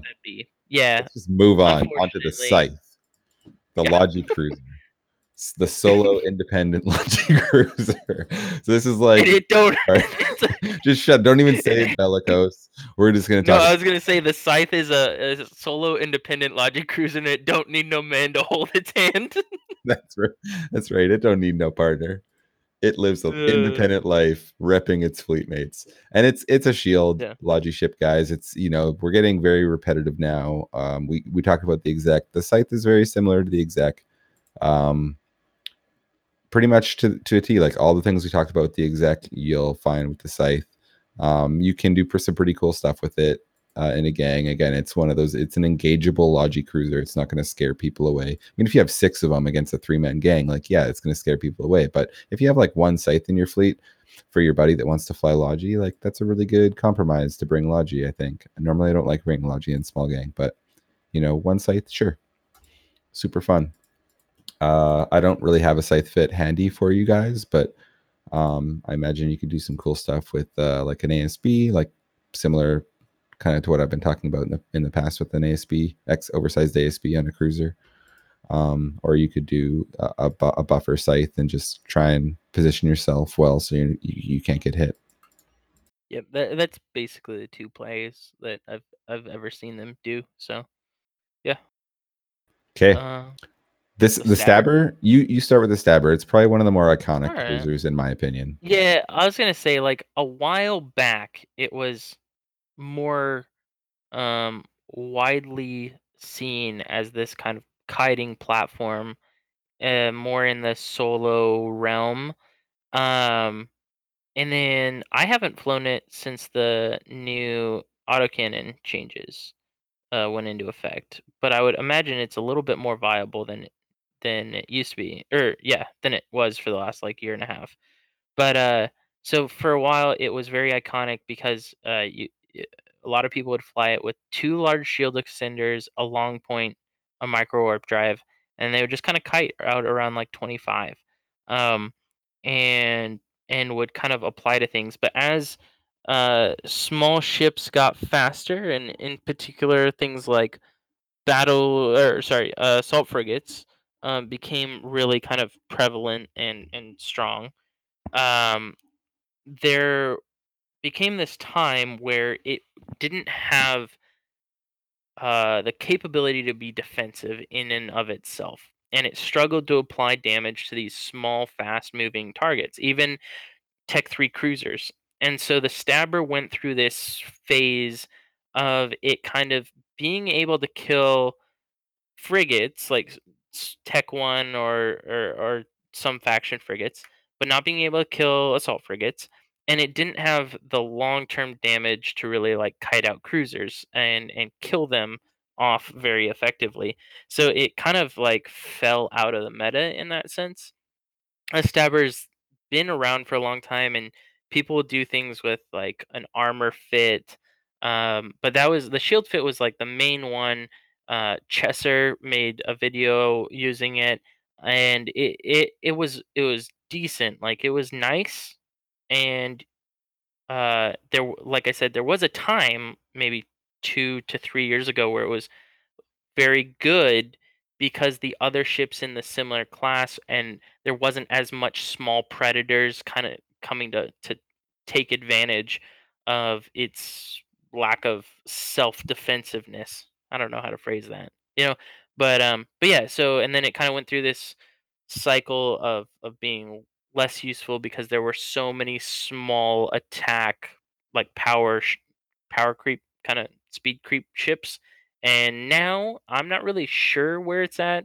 I haven't flown it recently, but I would guess it's somewhere in the middle, right? Where these small ships are still prevalent, they're still around, and they're still very dangerous to a stabber. Um, but the medium autocannon buff means more damage output uh, against them at a little bit more range, and so you kind of have a little bit more time or viability to to be able to push off a, a frigate coming in, and you might be able to kill cruisers now in in a more effective time frame uh, to make that more viable. Yeah, I, I agree completely. Like I, I I've seen the stabber also used as like a ram, like a hard tackle Oh, yeah. ram stabber. Like You're uh, right. you'll see that. Horde. Yeah, you'll see that in horde space. They'll have like a scram shield buffer stabber, um, super fast. Also, uh, bump stabber. Oh yeah, yeah. There's like these. There's some very uncon- yeah unconventional uses. Yeah, like 500 meganewton bump stabber, pretty Yep. good. That's just super cheap. In in small gang, where would you say it like stacks up? In the context Uh, of small gang. I think it's a pretty shit like small gang ship. I, I shouldn't say that. It's not shit, but there's like a lot. There's better choices, but it's cool as like a solo ship. I feel. I feel its niche is more in solo, or maybe maybe Okay. like solo duo. But um, Yeah, yeah. I mean, it did have the recent AC, medium AC buff, which is cool. Um, it does get its fall off bonus, which is great for for you know kiting, but it still is kind of uh like all the things you mentioned, right? It's like the projection and the speed creep um, of frigates just like made it have a pretty tough tough life, but it's fun. It's Yeah. super cool. It looks hot, hot as fuck. like you feel like a boss flying one. I, I don't. I'm I'm not a huge fan of Minmatar look, honestly. but that's that's just me. Um, so uh looking yeah. for a new co-host. If anyone uh rip my dream. Uh, All right, uh, let's get into the rupture.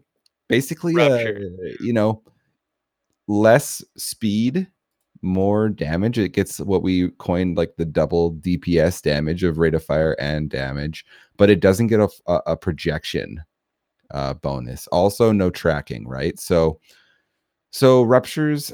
I don't know. Like you'll you can kite with them. You can kind of like pseudo kite, like like not kite a long ways out, but kind of like you know twenty that kind of range. And if you do get scrammed, like no big deal. You kind of have a bit of a tank, and you can dish out even more damage just by the nature of autocannons. But I was gonna say this. I was gonna say this is a, like a shield or armor mauler, but it's n- eh, I d- it doesn't really fit in that category like the Moa does. Like this has a lot of versatility. The the rupture can be fit a ton of different ways. You can put armor on it. You can put XLASB shield on it. Um, I've seen artillery ruptures. Mhm, You get Um, a utility high, Yeah, all But kinds in- of stuff. but in badass Minmatarian fashion, they they'll, they'll give you a launcher slot if you want to forego the neut and and have like a utility missile launcher, which is a super cool concept, right? Like, Yeah. But uh, yeah. Yeah, so I think I think the rupture is like good for solo because it is very versatile and you can do a lot of things with it. I think in small gang, the biggest thing it's gonna suffer from is projection. It's gonna have trouble projecting. Um, yeah, for sure. you know, if you go arties, then it's gonna have trouble tracking. But uh, just in terms, I did see uh Oris. What he had a video where he was flying a rupture around, and he was applying decently with auto cannons at range. Um, it was kind of it was really interesting. Um, I don't remember if he had like sensor booster or try remote tracking computers from a Bifrost or something, but it was, interesting, and I would I would watch that video and kind of like gauge what's what other ships were in his his gang and stuff. I don't remember the specifics of it off the top of my head. So, Right. Um, his fit, he was flying it like an old school vagabond, dual LSC, long point, 425s. I'm pretty sure. Okay. Like I imagine he would have like a TE slash ambit rig kind of thing. Like, yeah. Yeah, so okay. so like a, a, shield kite, not crazy fast, but like that's the nice thing about ACs is they track well. So like it when something closes on you, it doesn't doesn't necessarily mean you're you're fucked, right? Yeah, yeah, for sure. Like the closer they get to you, just the more damage you're gonna apply, and it's kind of nice. Yeah, they still can get under your guns, but Yep. Okay, Scythe Fleet issue, because this is the one I like to talk with people mm. about because I'm so passionate about the Osprey Navy issue. And people a lot of times will talk about the Scythe Fleet issue and say, well, this is the one I prefer to fly. And it's good. It's you can do rapid lights and small gang and it, it's nice. The main trade-off that you're getting when you talk about Scythe Fleet versus Osprey Navy is Scythe Fleet is faster but has less missile range. Osprey Navy is a little bit slower. It's like 300 meters a second slower, but has a little bit farther missile range. And so I prefer the trade-off of having the the extra range. The other thing is the Osprey Navy has that kind of flexibility around your tanking options because it has way more mid slots. And the Scythe fleet, you I don't remember if it's because of power grid or or what have you, but I've never flown or really used an XLASB on a rapid light setup. There's some great solo Scythe fleet fits that involve an XLASB or going like some sort of a, a dual prop armor rep setup, but those almost always use autocannons.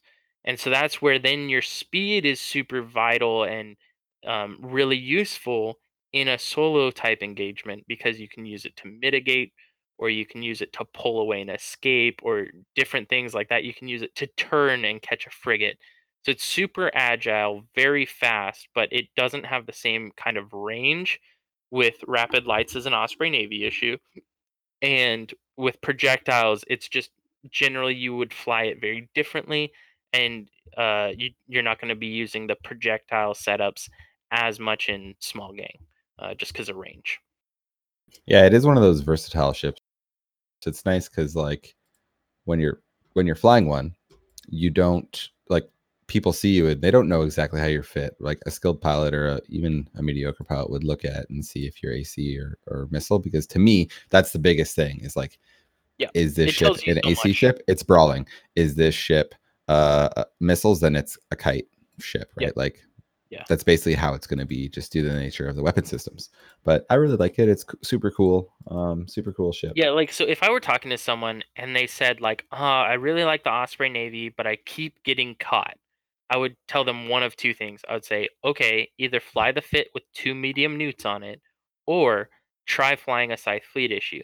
Because it's like that little difference if it's based on a piloting error, that could, you know, just kind of switching out if a ship is closing in on you, then you don't need that 73 kilometer range, right? If if your main Right. problem is that you're getting caught, then that range on the Scythe fleet is just fine, and you might want to be using um, its speed more um, to to be able to pull away more, uh, try and escape a little bit better, and make up for maybe some of your own piloting and experience. So, um, yeah, it's a, it's a great ship. I, I kind of put it right behind the Osprey Navy as a as a good uh, fleet like anti tackle kind of. Yeah, I would agree. Even though Minmatar supremacy, I mean, I I the Osprey Navy is a better uh, small gang boat, but the Scythe fleet is very close and Yeah. and still very good, like you say.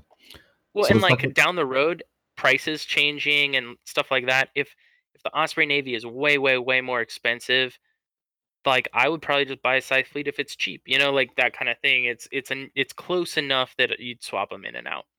Yeah. So I want to talk about the Stabber fleet issue because it's very similar. Um, it- well, I shouldn't say it's not that similar, but it, it has a Stabber model, so that's cool. But it's only ACs. You get a rate of fire and you get a track a big tracking bonus, which is really nice. Similar to the scythe, it's pretty fast.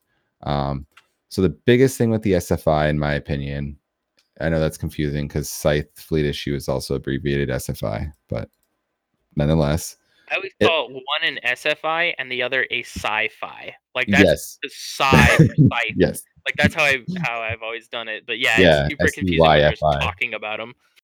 yeah.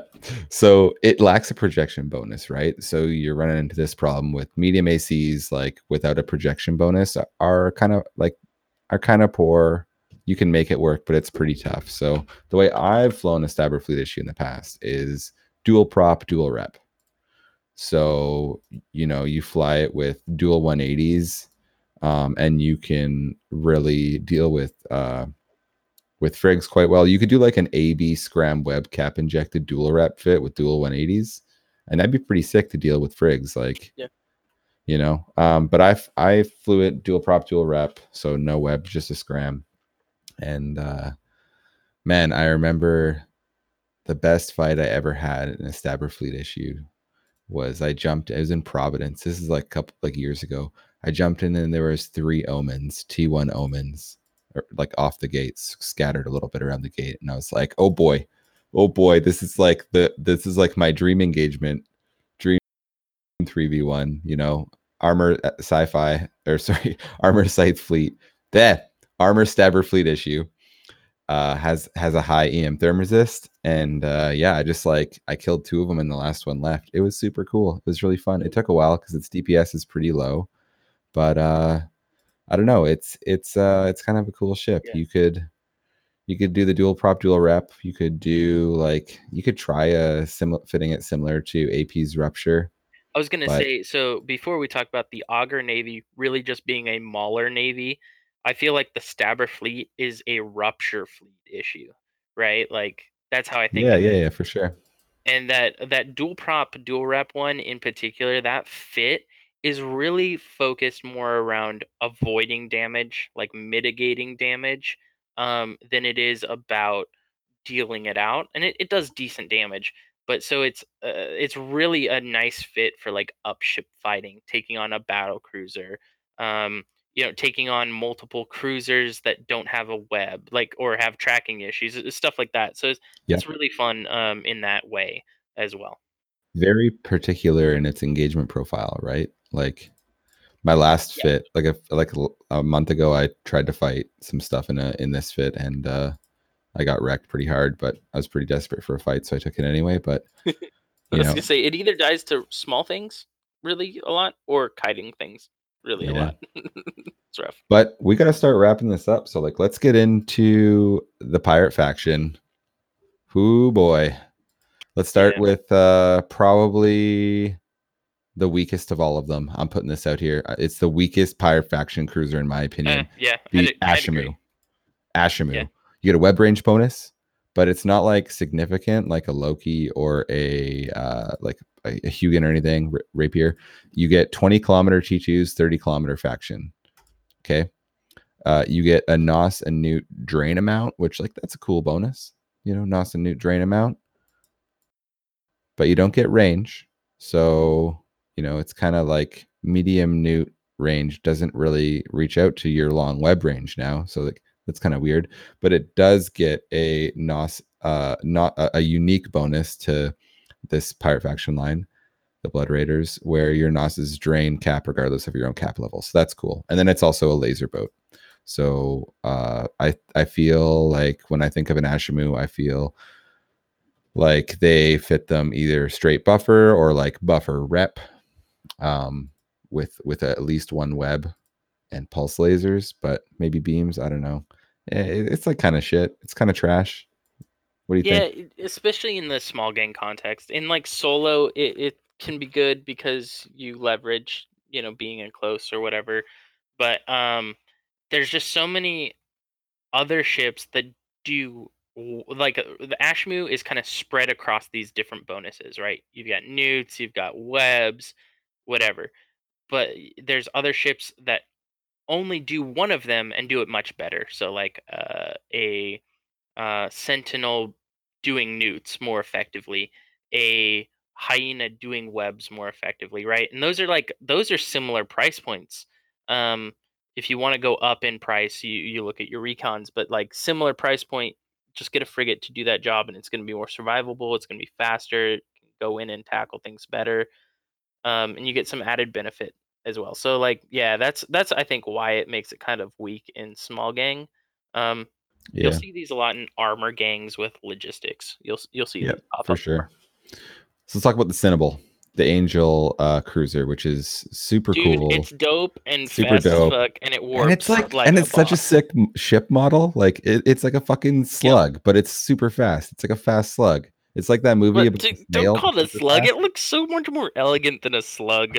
I like the. Cynabal, but I wouldn't have thought slug by any means. I don't know. Dude, it's a slug, man. I like I think it. of- Don't get me wrong. I don't know. People call slug. these bugs very different names, but uh, you might know it as a pill bug. I always called it a roly poly growing up. The little bugs that like roll into a ball. That's what I think the Cynabal looks like, which is way more.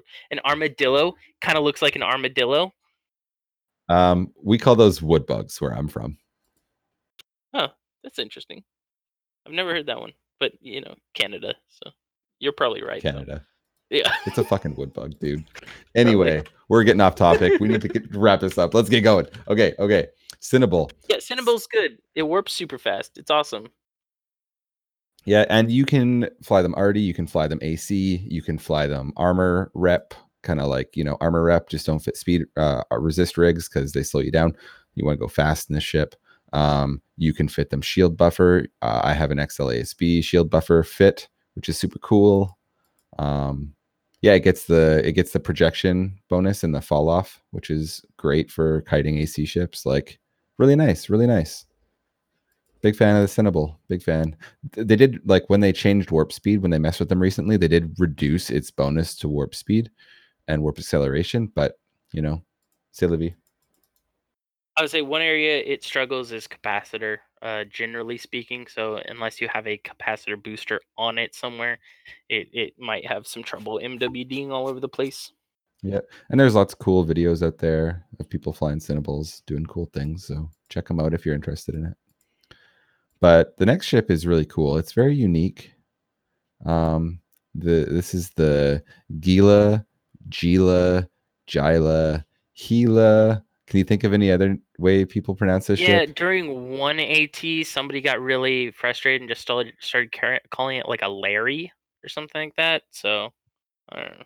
Yeah, yeah. So- I think they're so- memeing and making Yeah. fun of it, but yeah, like uh, you can call it whatever you want. It it- it uses the MOA hole, which we were talking about this before. There's only there's the Gila and one other pirate cruiser that don't have unique ship models, and I'm kind of irked about it.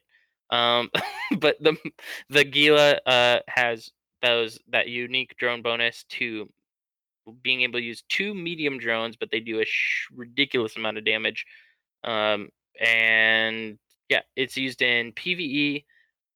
I've seen it and I've used it in in Nano Gang. It's actually great as a damage dealer. Your Yeah. drones move fast. Um, you've got rapid lights to kind of push off tackle like from yourself.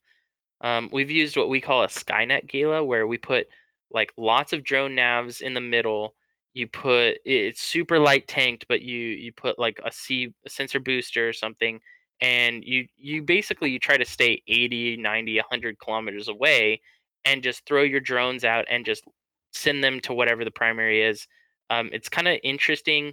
It's kind of fun, and, but you have to kind of like know that you know it's going to take 10 15 seconds before your drones get to the next target and start doing damage and so you have to kind of play around that um, usually like the way we did it is we had one like very good interceptor usually like a malediction something with like a self tank or something like a I don't know, I'm thinking like a succubus, something that could avoid a lot of damage. It would go in and it would be pointing things.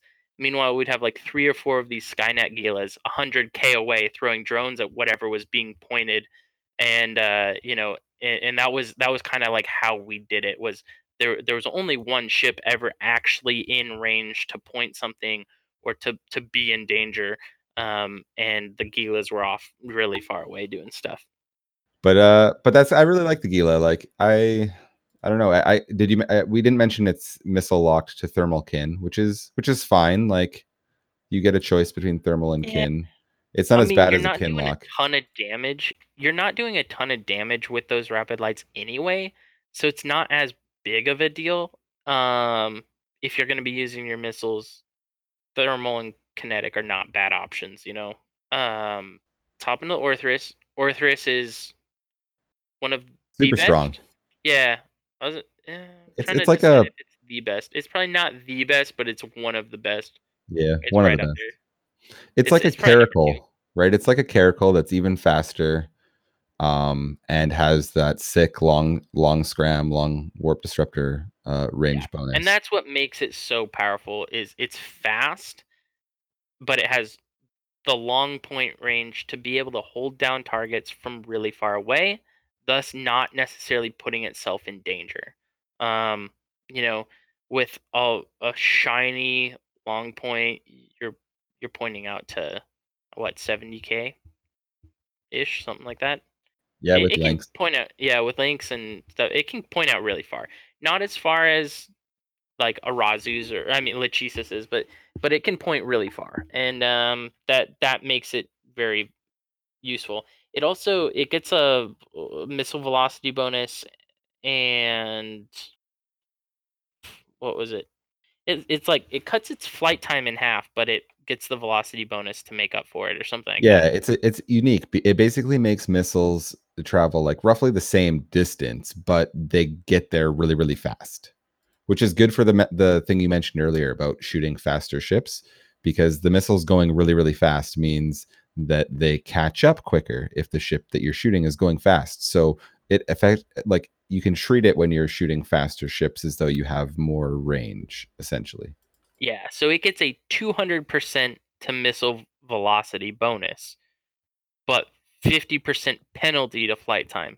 So yeah, it, it works out to be the same, but again, because the missiles are moving so fast, it means interceptors cannot outrun your missiles if they're in range. Like damage will stick to them. So that's that's where the Orthrus really shreds people. I think recently the Orthrus hasn't been used as much because of its T1 profile. It just kind of uh, doesn't Yeah. feel as tanky right now, but it's still a great ship. Yeah, and you'll most Orthruses are kind of fit with a like the buffer plus XLASB. You can just do straight buffer, but usually they're going to have two tackle mods, you know, two tank mods, MWD, and then a mix of ballistics and nano in the low. Maybe a damage control if you want the tank, but I'd rather have a ballistic. Yeah. And then your And rig, you know, you can sh- mix up the rigs a little bit between like resist and you know missile rigs, poly carbs, whatever stu- stuff like that. Yeah, and it was rebalanced a little while back to have less fitting available because the most standard fit was so strong. Um, and so now it's like you kind of have to sacrifice a little bit, but it's still very, very good. For sure. All right, the Phantasm. This is one you're pretty partial about, right? So I'll just yeah, introduce it and you favorites. you just talk about it. So it's it's got a very unique bonus. Much of these ships, that's the theme, right? Unique. So it has an afterburner speed bonus, and then it's a laser boat. So it gets a bonus to turret damage and a really good bonus in tracking speed. Um, so yeah, what kind of stuff can you do with that afterburner bonus? Yeah, you can do a lot. And and the thing with the Phantasm is it's so much centered around avoiding damage. Um, so that's why it's nice in this kind of like nano uh, realm where you are oftentimes thinking about transversal and different things. Um, the, the weird part with it is kind of in this middle ground as far as speed goes because it gets this bonus to afterburner, but with that bonus, you're still not at, as fast as a micro warp drive. Um, like with other ships in your gang being micro warp drive and stuff. So a lot of people who fly phantasms will fly them with snakes. Oftentimes they might have like a Bifrost alt or something um, giving them links, and that kind of gets them up towards that micro warp drive speed without any of the the danger of getting scrammed. Right? If they get scrammed, then um, they can usually just keep going um, and, and kind of move through it.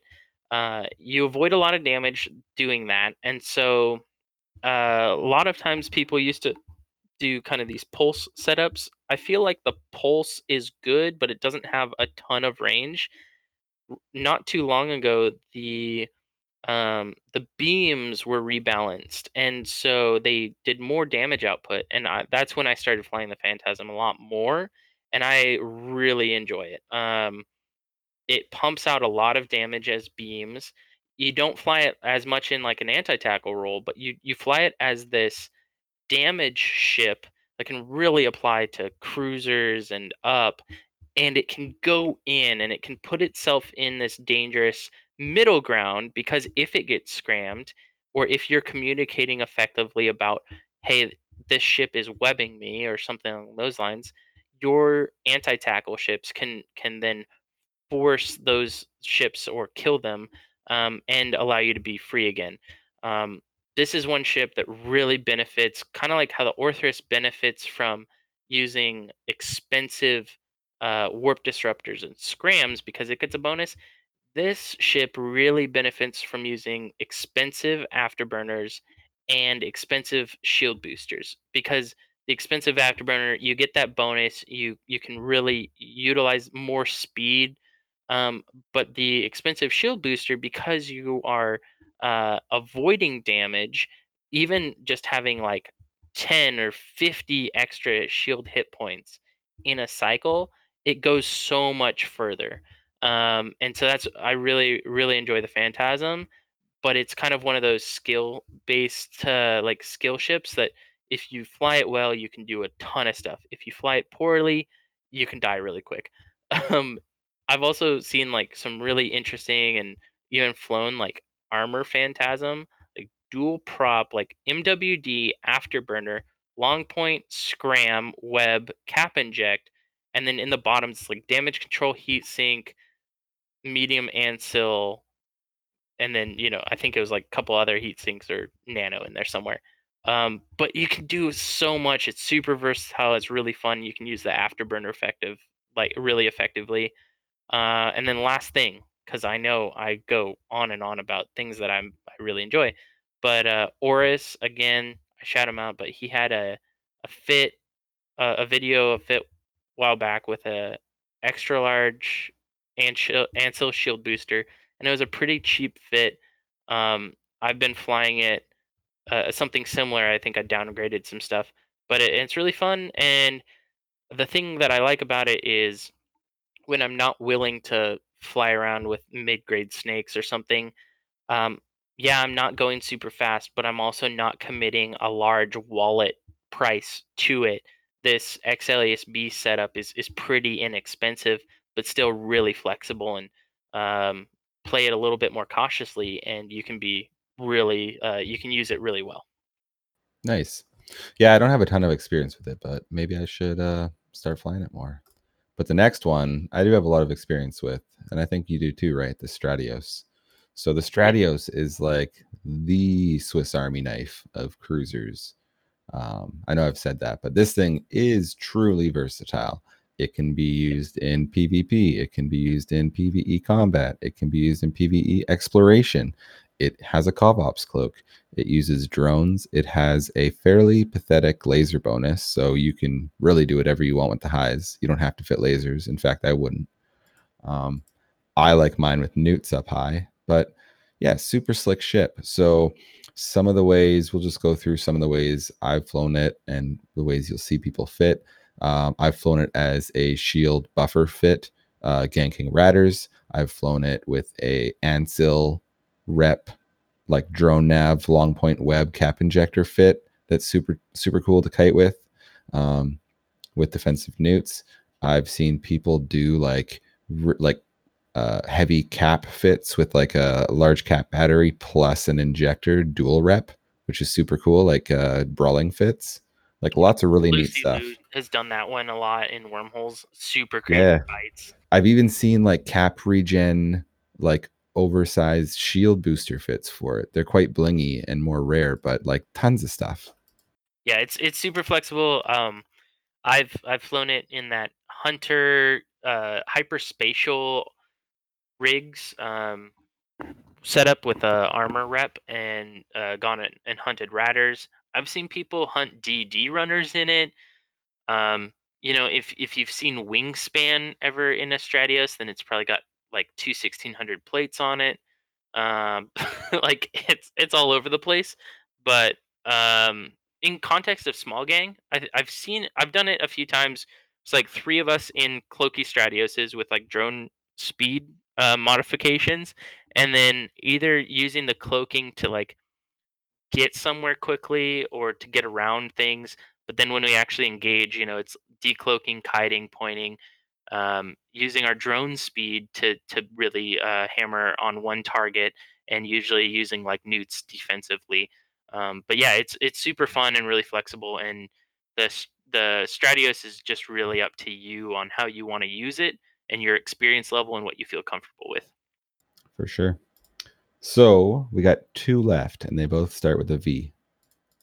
The first one is the Vigilant, which uh, has a pretty cool web effectiveness bonus, not a range bonus, but effectiveness. That means a standard web, you're looking at 9%, 90% speed reduction instead of 60. Um, so that's pretty cool in, in of itself. It uses hybrid weapons, and it is also a pretty fast ship. So, uh, I mean, pro- you're probably going to see them like buffer armor fit, but uh, kiting and and kind of like Ancil armor rep type control vigilance can very much be a thing. Uh, it gets a bonus for the hybrids to fall off and damage for the role bonus. So like it it lacks, in my opinion, it lacks a tracking bonus. I think if it had a tracking bonus, I would love to kite with one. But uh, you know, people still do kite with them. Um, you'd want to like use a heated faction web and links would be super dope to get the that that really powerful web out like mid 20s like 24 um but without that like i don't know. I'm not i'm not too big on the vigilant like because i don't brawl. I don't know. What do you feel like blood? Yeah, I mean it's it's really good solo boat, but people kind of know what to expect solo. Um, I've seen some really good plays with it in small gang with rails, and then what they do is use that web, uh, definitely faction, and use it like defensive if you know enemies are charging. But I've also seen it used kind of like offensively, where um, the pilot will edge in to like 18 and they'll web someone so they can't get back to gate or they can't um, you know, can't charge somebody else, or uh, say one fleet member gets tackled, right? Well, then, and they're scrammed. What you do, you can come in and put a web on the the you know whatever ship, and if there's a scram on that ship and it's web ninety percent, then your friendly boat. Um, just the base speed is sometimes going to be enough to pull away and get outside of scram range, and then pull away. So uh, I've Right. used it. I've seen it used in those ways but it's a little expensive at that point for the the tank amount and stuff and you're you're Yeah. kind of more of a DPS boat non anti tackle another cool thing about the 90% web is is like it's effectively like a scram right? Like it slows them down very like a ton but it doesn't disable the, the mwd so if you get a scram on an or a, a, a 90% web on an mwd ship it slows them down but their sig remains remains bloomed. So it really helps helps you apply damage right so it slows them down but their sig is still huge so Mhm. it, it really helps to hit them like that but yeah I don't know. Maybe I'll maybe I should fly it more. Like maybe I should. Yeah, start- I think know. the trouble that you end up running into is just it has T1 resist profile, and so damage sticks to you pretty hard. Um, it feels it, it can feel kind of a little bit weaker sometimes in that tank sense, but yeah, it's it's good ship and it pumps out so Yeah. much damage with rails, dude. Yeah. Well, let's move on to our very last cruiser, and it's also the newest cruiser to the game, and that probably is the strongest cruiser in the, yeah, the lineup. yeah, and that's the Vedmak. So the Vedmak is the Triglavian T1 cruiser. It gets both a tracking to an already amazingly tracking weapon system and a damage bonus, right? So, and then it gets the Triglavian utility high bonus, right? Um, that we that we know of. So, you know, bonus to cap use of smart bombs, neuts, remote reps, right? Yeah, yeah. So I haven't flown a lot of Vedmak, but I did just purchase one. So uh, I haven't used it yet, but the next time I go roaming, I'm probably going to. And the fit I'm using um, was uh, a fit from Wild Things, who put it in the less than 10 Discord. And uh, it's a shield buffer XLASB fit. Like, shit I like, right? I know what I like. And it goes pretty fast. It's like 2700 without implants. Yeah, the the Vedmak's really good. Um, the biggest challenge with it is its tank. Um, it doesn't have the extreme range of the Kikimora, and so that's like, but it it's still very good. You're just going to be playing more in that 30-ish range instead of out to like 70 or you know whatever crazy range that Kikimora had. Um, so, um, but like it, it can tank a bit more. It's tracking so good. You're gonna shred frigates. Um, and then if you are in a situation where you're ramping up on a bigger target, um, getting to that high ramp value is is gonna be really good. Um, and that's that's what makes it so strong. Um, yeah, the only weak point is its tank, but it's it's gonna tank the same as any of those other cruisers, whether it's an XLSB fit that's gonna have a similar tank to an Orthrus, or if you're looking at an armor tank, kind of like an Omen Navy issue, it's gonna have that similar uh, solid tank in that way. So yeah. you know, it's pretty good. It's I mean, I think the damage is like it, it's low though. Like, okay, so it's a fast ship that's like doesn't it doesn't control it, uh, your opponent's speed much. So like it's pretty easy to fly out of your optimal range. And with Meson, you know, with like how I would fly it with a drug, with Frentix, you know, it's 46 kilometer optimal range with Meson. But that Meson at the bottom of ramp, you're only doing 222 DPS. Okay. So like it ramps to 556. But if you're going to use like Baryon and you're kiting up close, like with a 28k optimal, then it still only starts starts at 287, spools to 718. Like Mystic has a tracking penalty, 38 kilometer, but you do get a little more DPS at 278 to 695. So like I don't know, I feel like the Vedmak is quite a bit more balanced than some of the other Triglavian ships. I don't know, maybe Yeah. I'm wrong, but no, I mean, like, like, I, I get what a you're triple saying. entropic fit, like triple But- damage mod. but that's so but when you compare it to other pirate cruisers right like it still is better than the other the only one i think that competes with it really is like a vigilant and the gila all the others I don't know, man. don't like do as much damage don't that's not true though. track as like, well Because okay, so rapid lights on an Orthrus have more range, and that you're doing 440 DPS, and yeah, you have to go on reload time. But to me, the Vedmak is an anti-tackle ship, right? But because of its great tracking, but like, how long are you going to be shooting that frigate? You're not, but at, at 200 DPS, even base, like the thing is with a frigate, once you get anything over like 250 DPS, it's gonna kill frigates fast. It, it's not so much about your damage output as it is your application. Anything above like 250 DPS means you're gonna kill a frigate in like, especially an MWDing frigate that you know can't really sustain an active rep for very long. You're gonna kill them in like 15 to 20 seconds. so like and that's that's like so but where it shines though is that ability against a cruiser or bigger where you actually start to ramp up right then you have a ship that is capable of doing anti-tackle but then at that mid-scale size it transitions into a damage boat like Yep. it transitions by the native ability of the ramp and i think that's the like part of the triglavian weapon systems that's really makes them strong and, and you talk about it in ships like the Drekavac and the um the Kikimora, the Ikitursa. It's it's this they have great tracking so they can kill small things.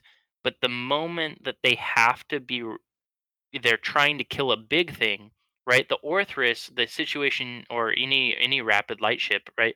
Osprey Navy, whatever, the the problem they'll run into is they do this burst damage and and it's on par and it's competitive with with a Vedmak until they hit reload and then what what you're happening is it's not enough in one clip or to like kill and so there's this lull but what has happened so that anti-tackle ship is like it's doing something that it's not the best at, right?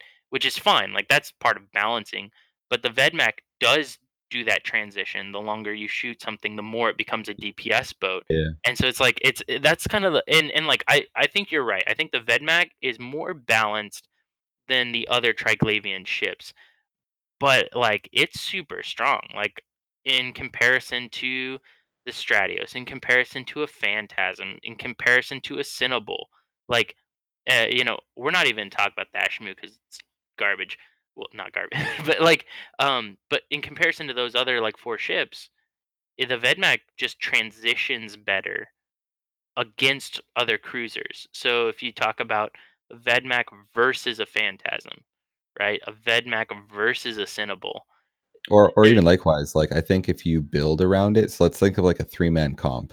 Like instead of doing anti tackle damage, like scepter or or carries or something like that. Uh-huh. Like what if you doubled up on Vedmax and then had Two like Vedmax carry and a scepter. scepter? Yeah, yeah, right. Like Yeah, instead yeah. of like Oracle and uh like Osprey or, or Oracle Orthrus or something like that, right? Where you Yeah. where you have two ships that can kind of both anti tackle, but if you get if you if you get a grid that you can kind of remain on and spool on a target, you can kill it, right? Yeah. Like, but you don't need that big Oracle vulnerable Oracle to put out the damage. yeah for sure Like I don't know.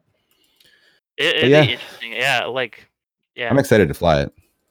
it should be fun dude I, so i'm bringing down probably an ikitursa first but then i think a vedmax a good alternative for like you know not a heavy commitment like an Ik- ikitursa just on price point but like uh, uh imagine with with a with a vedmak you're getting into like occult range like you know like i don't know say there's a battle cruiser battleship that you can kind of commit on like a a brutix or something like you could you could pump out so much damage it's it's kind of cool kind of nuts but yeah, yeah, that's true. Yeah, if you can close, you could hit a thousand DPS. So, Yeah. all right. Well, let's start wrapping it up. Um, one thing we want to mention is is Blood made a show poll just today that's relevant to our discussion. So we're going to review the the results of that show poll next episode, and that question is, uh, which new if hypothetical new cruiser would you like to see next? And there's a list of four different faction uh hypothetical faction cruisers. So yeah join our discord and uh, it'll be in the announcements uh, section and give it a vote or just ask someone in the discord for a, a copy of the poll or we'll put in the show notes. You can click on it there too. Yeah. um last thing i want to mention is uh we we briefly mentioned that we started a patreon and uh pharaoh would never talk about this so i'm like blindsiding him but he paid for the podbean hosting out a year ahead of time just out of his own pocket.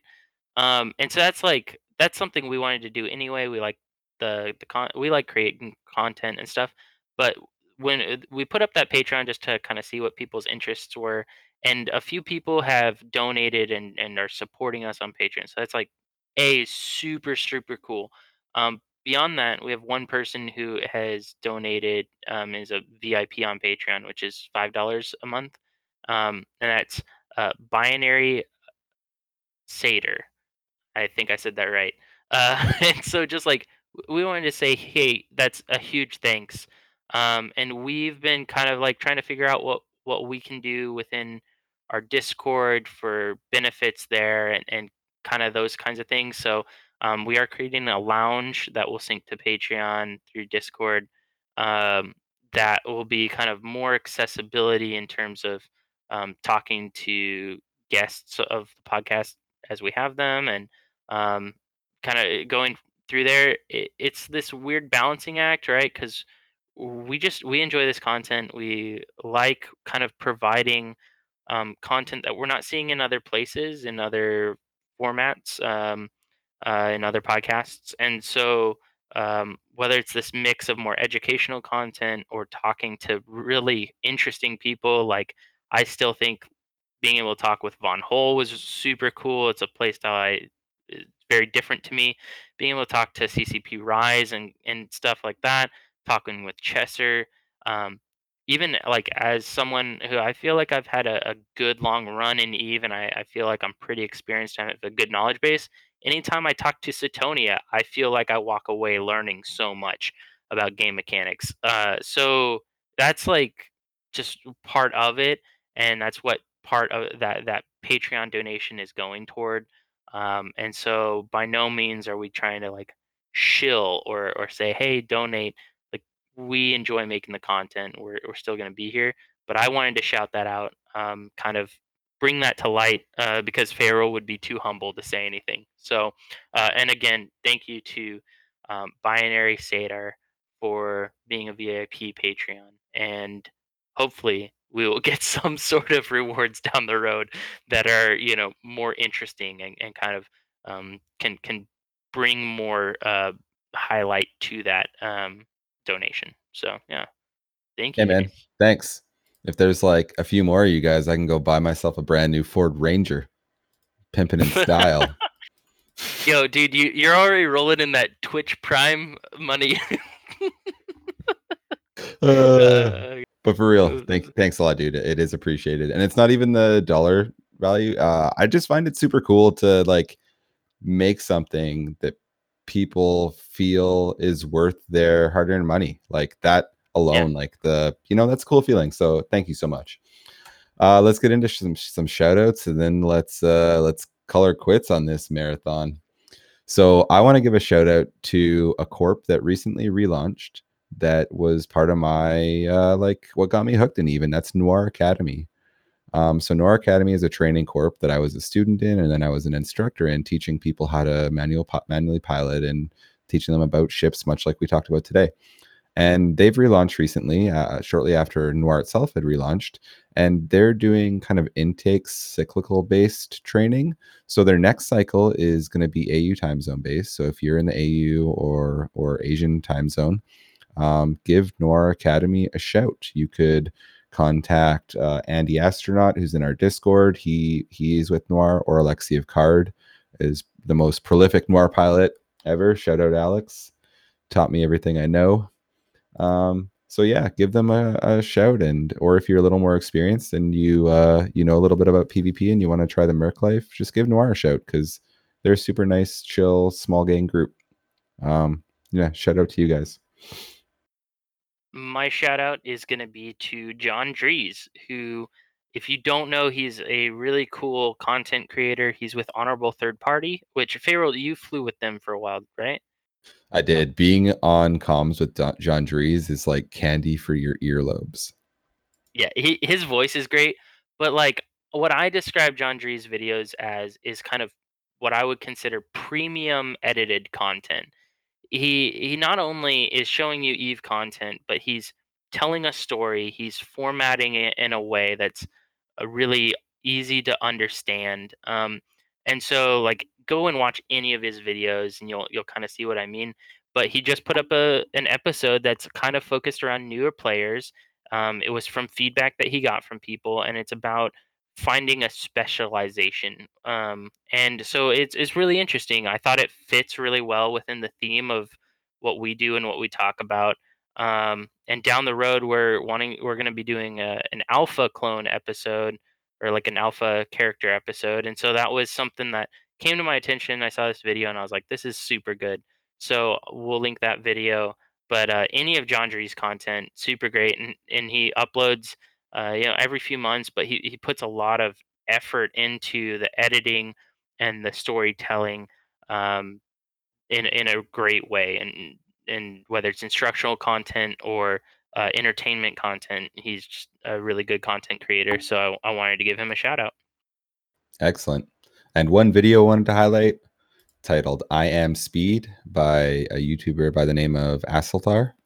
Uh, he's flying a solo slicer, and that's dope. Uh, solo beam slicer. Uh, super fun, cheap ship to fly. Like if you're it's a very uh like skill dependent ship. You will learn lessons flying a Yeah. slicer. But uh yeah, you want to go fast. You want to fucking die hard. Fly a slicer, boy. It's the same Chesser fit from a long time ago. And it's AB Killer made videos with very similar fit. It's super good. It's like flying a razor's edge. You fuck up, you're gonna die. eh, period. Like, but it's that's how I learned how to kite in general was flying slicers on an undock with one of my corp mates and like Atrons tra- chasing me down, like just 20 in a row. Like uh, that was actually Fintaru. He he was like, "All right, I'm gonna teach you how to how to kind of manage a slingshot and like." You know, I, I'd, I'd get 70k away. He's like, "All right, I'm gonna come try to grab you, and you got to try and kill me um, before I scram you." You know, it, it's just this whole process. But um, the slicer, dude, it's it's still a classic. It's still good. It's still viable, and it's a great way to learn um, kiting in frigates. Just stay the fuck away uh, from ramjags. That's that's the Yeah, okay. anything T2 Minmatar, not gonna be a good day. Uh, All mean, actually, sabers. Okay. Sabers, yeah. Well, all right, guys. Just remember, it's not the size of your gang. it's how you use it.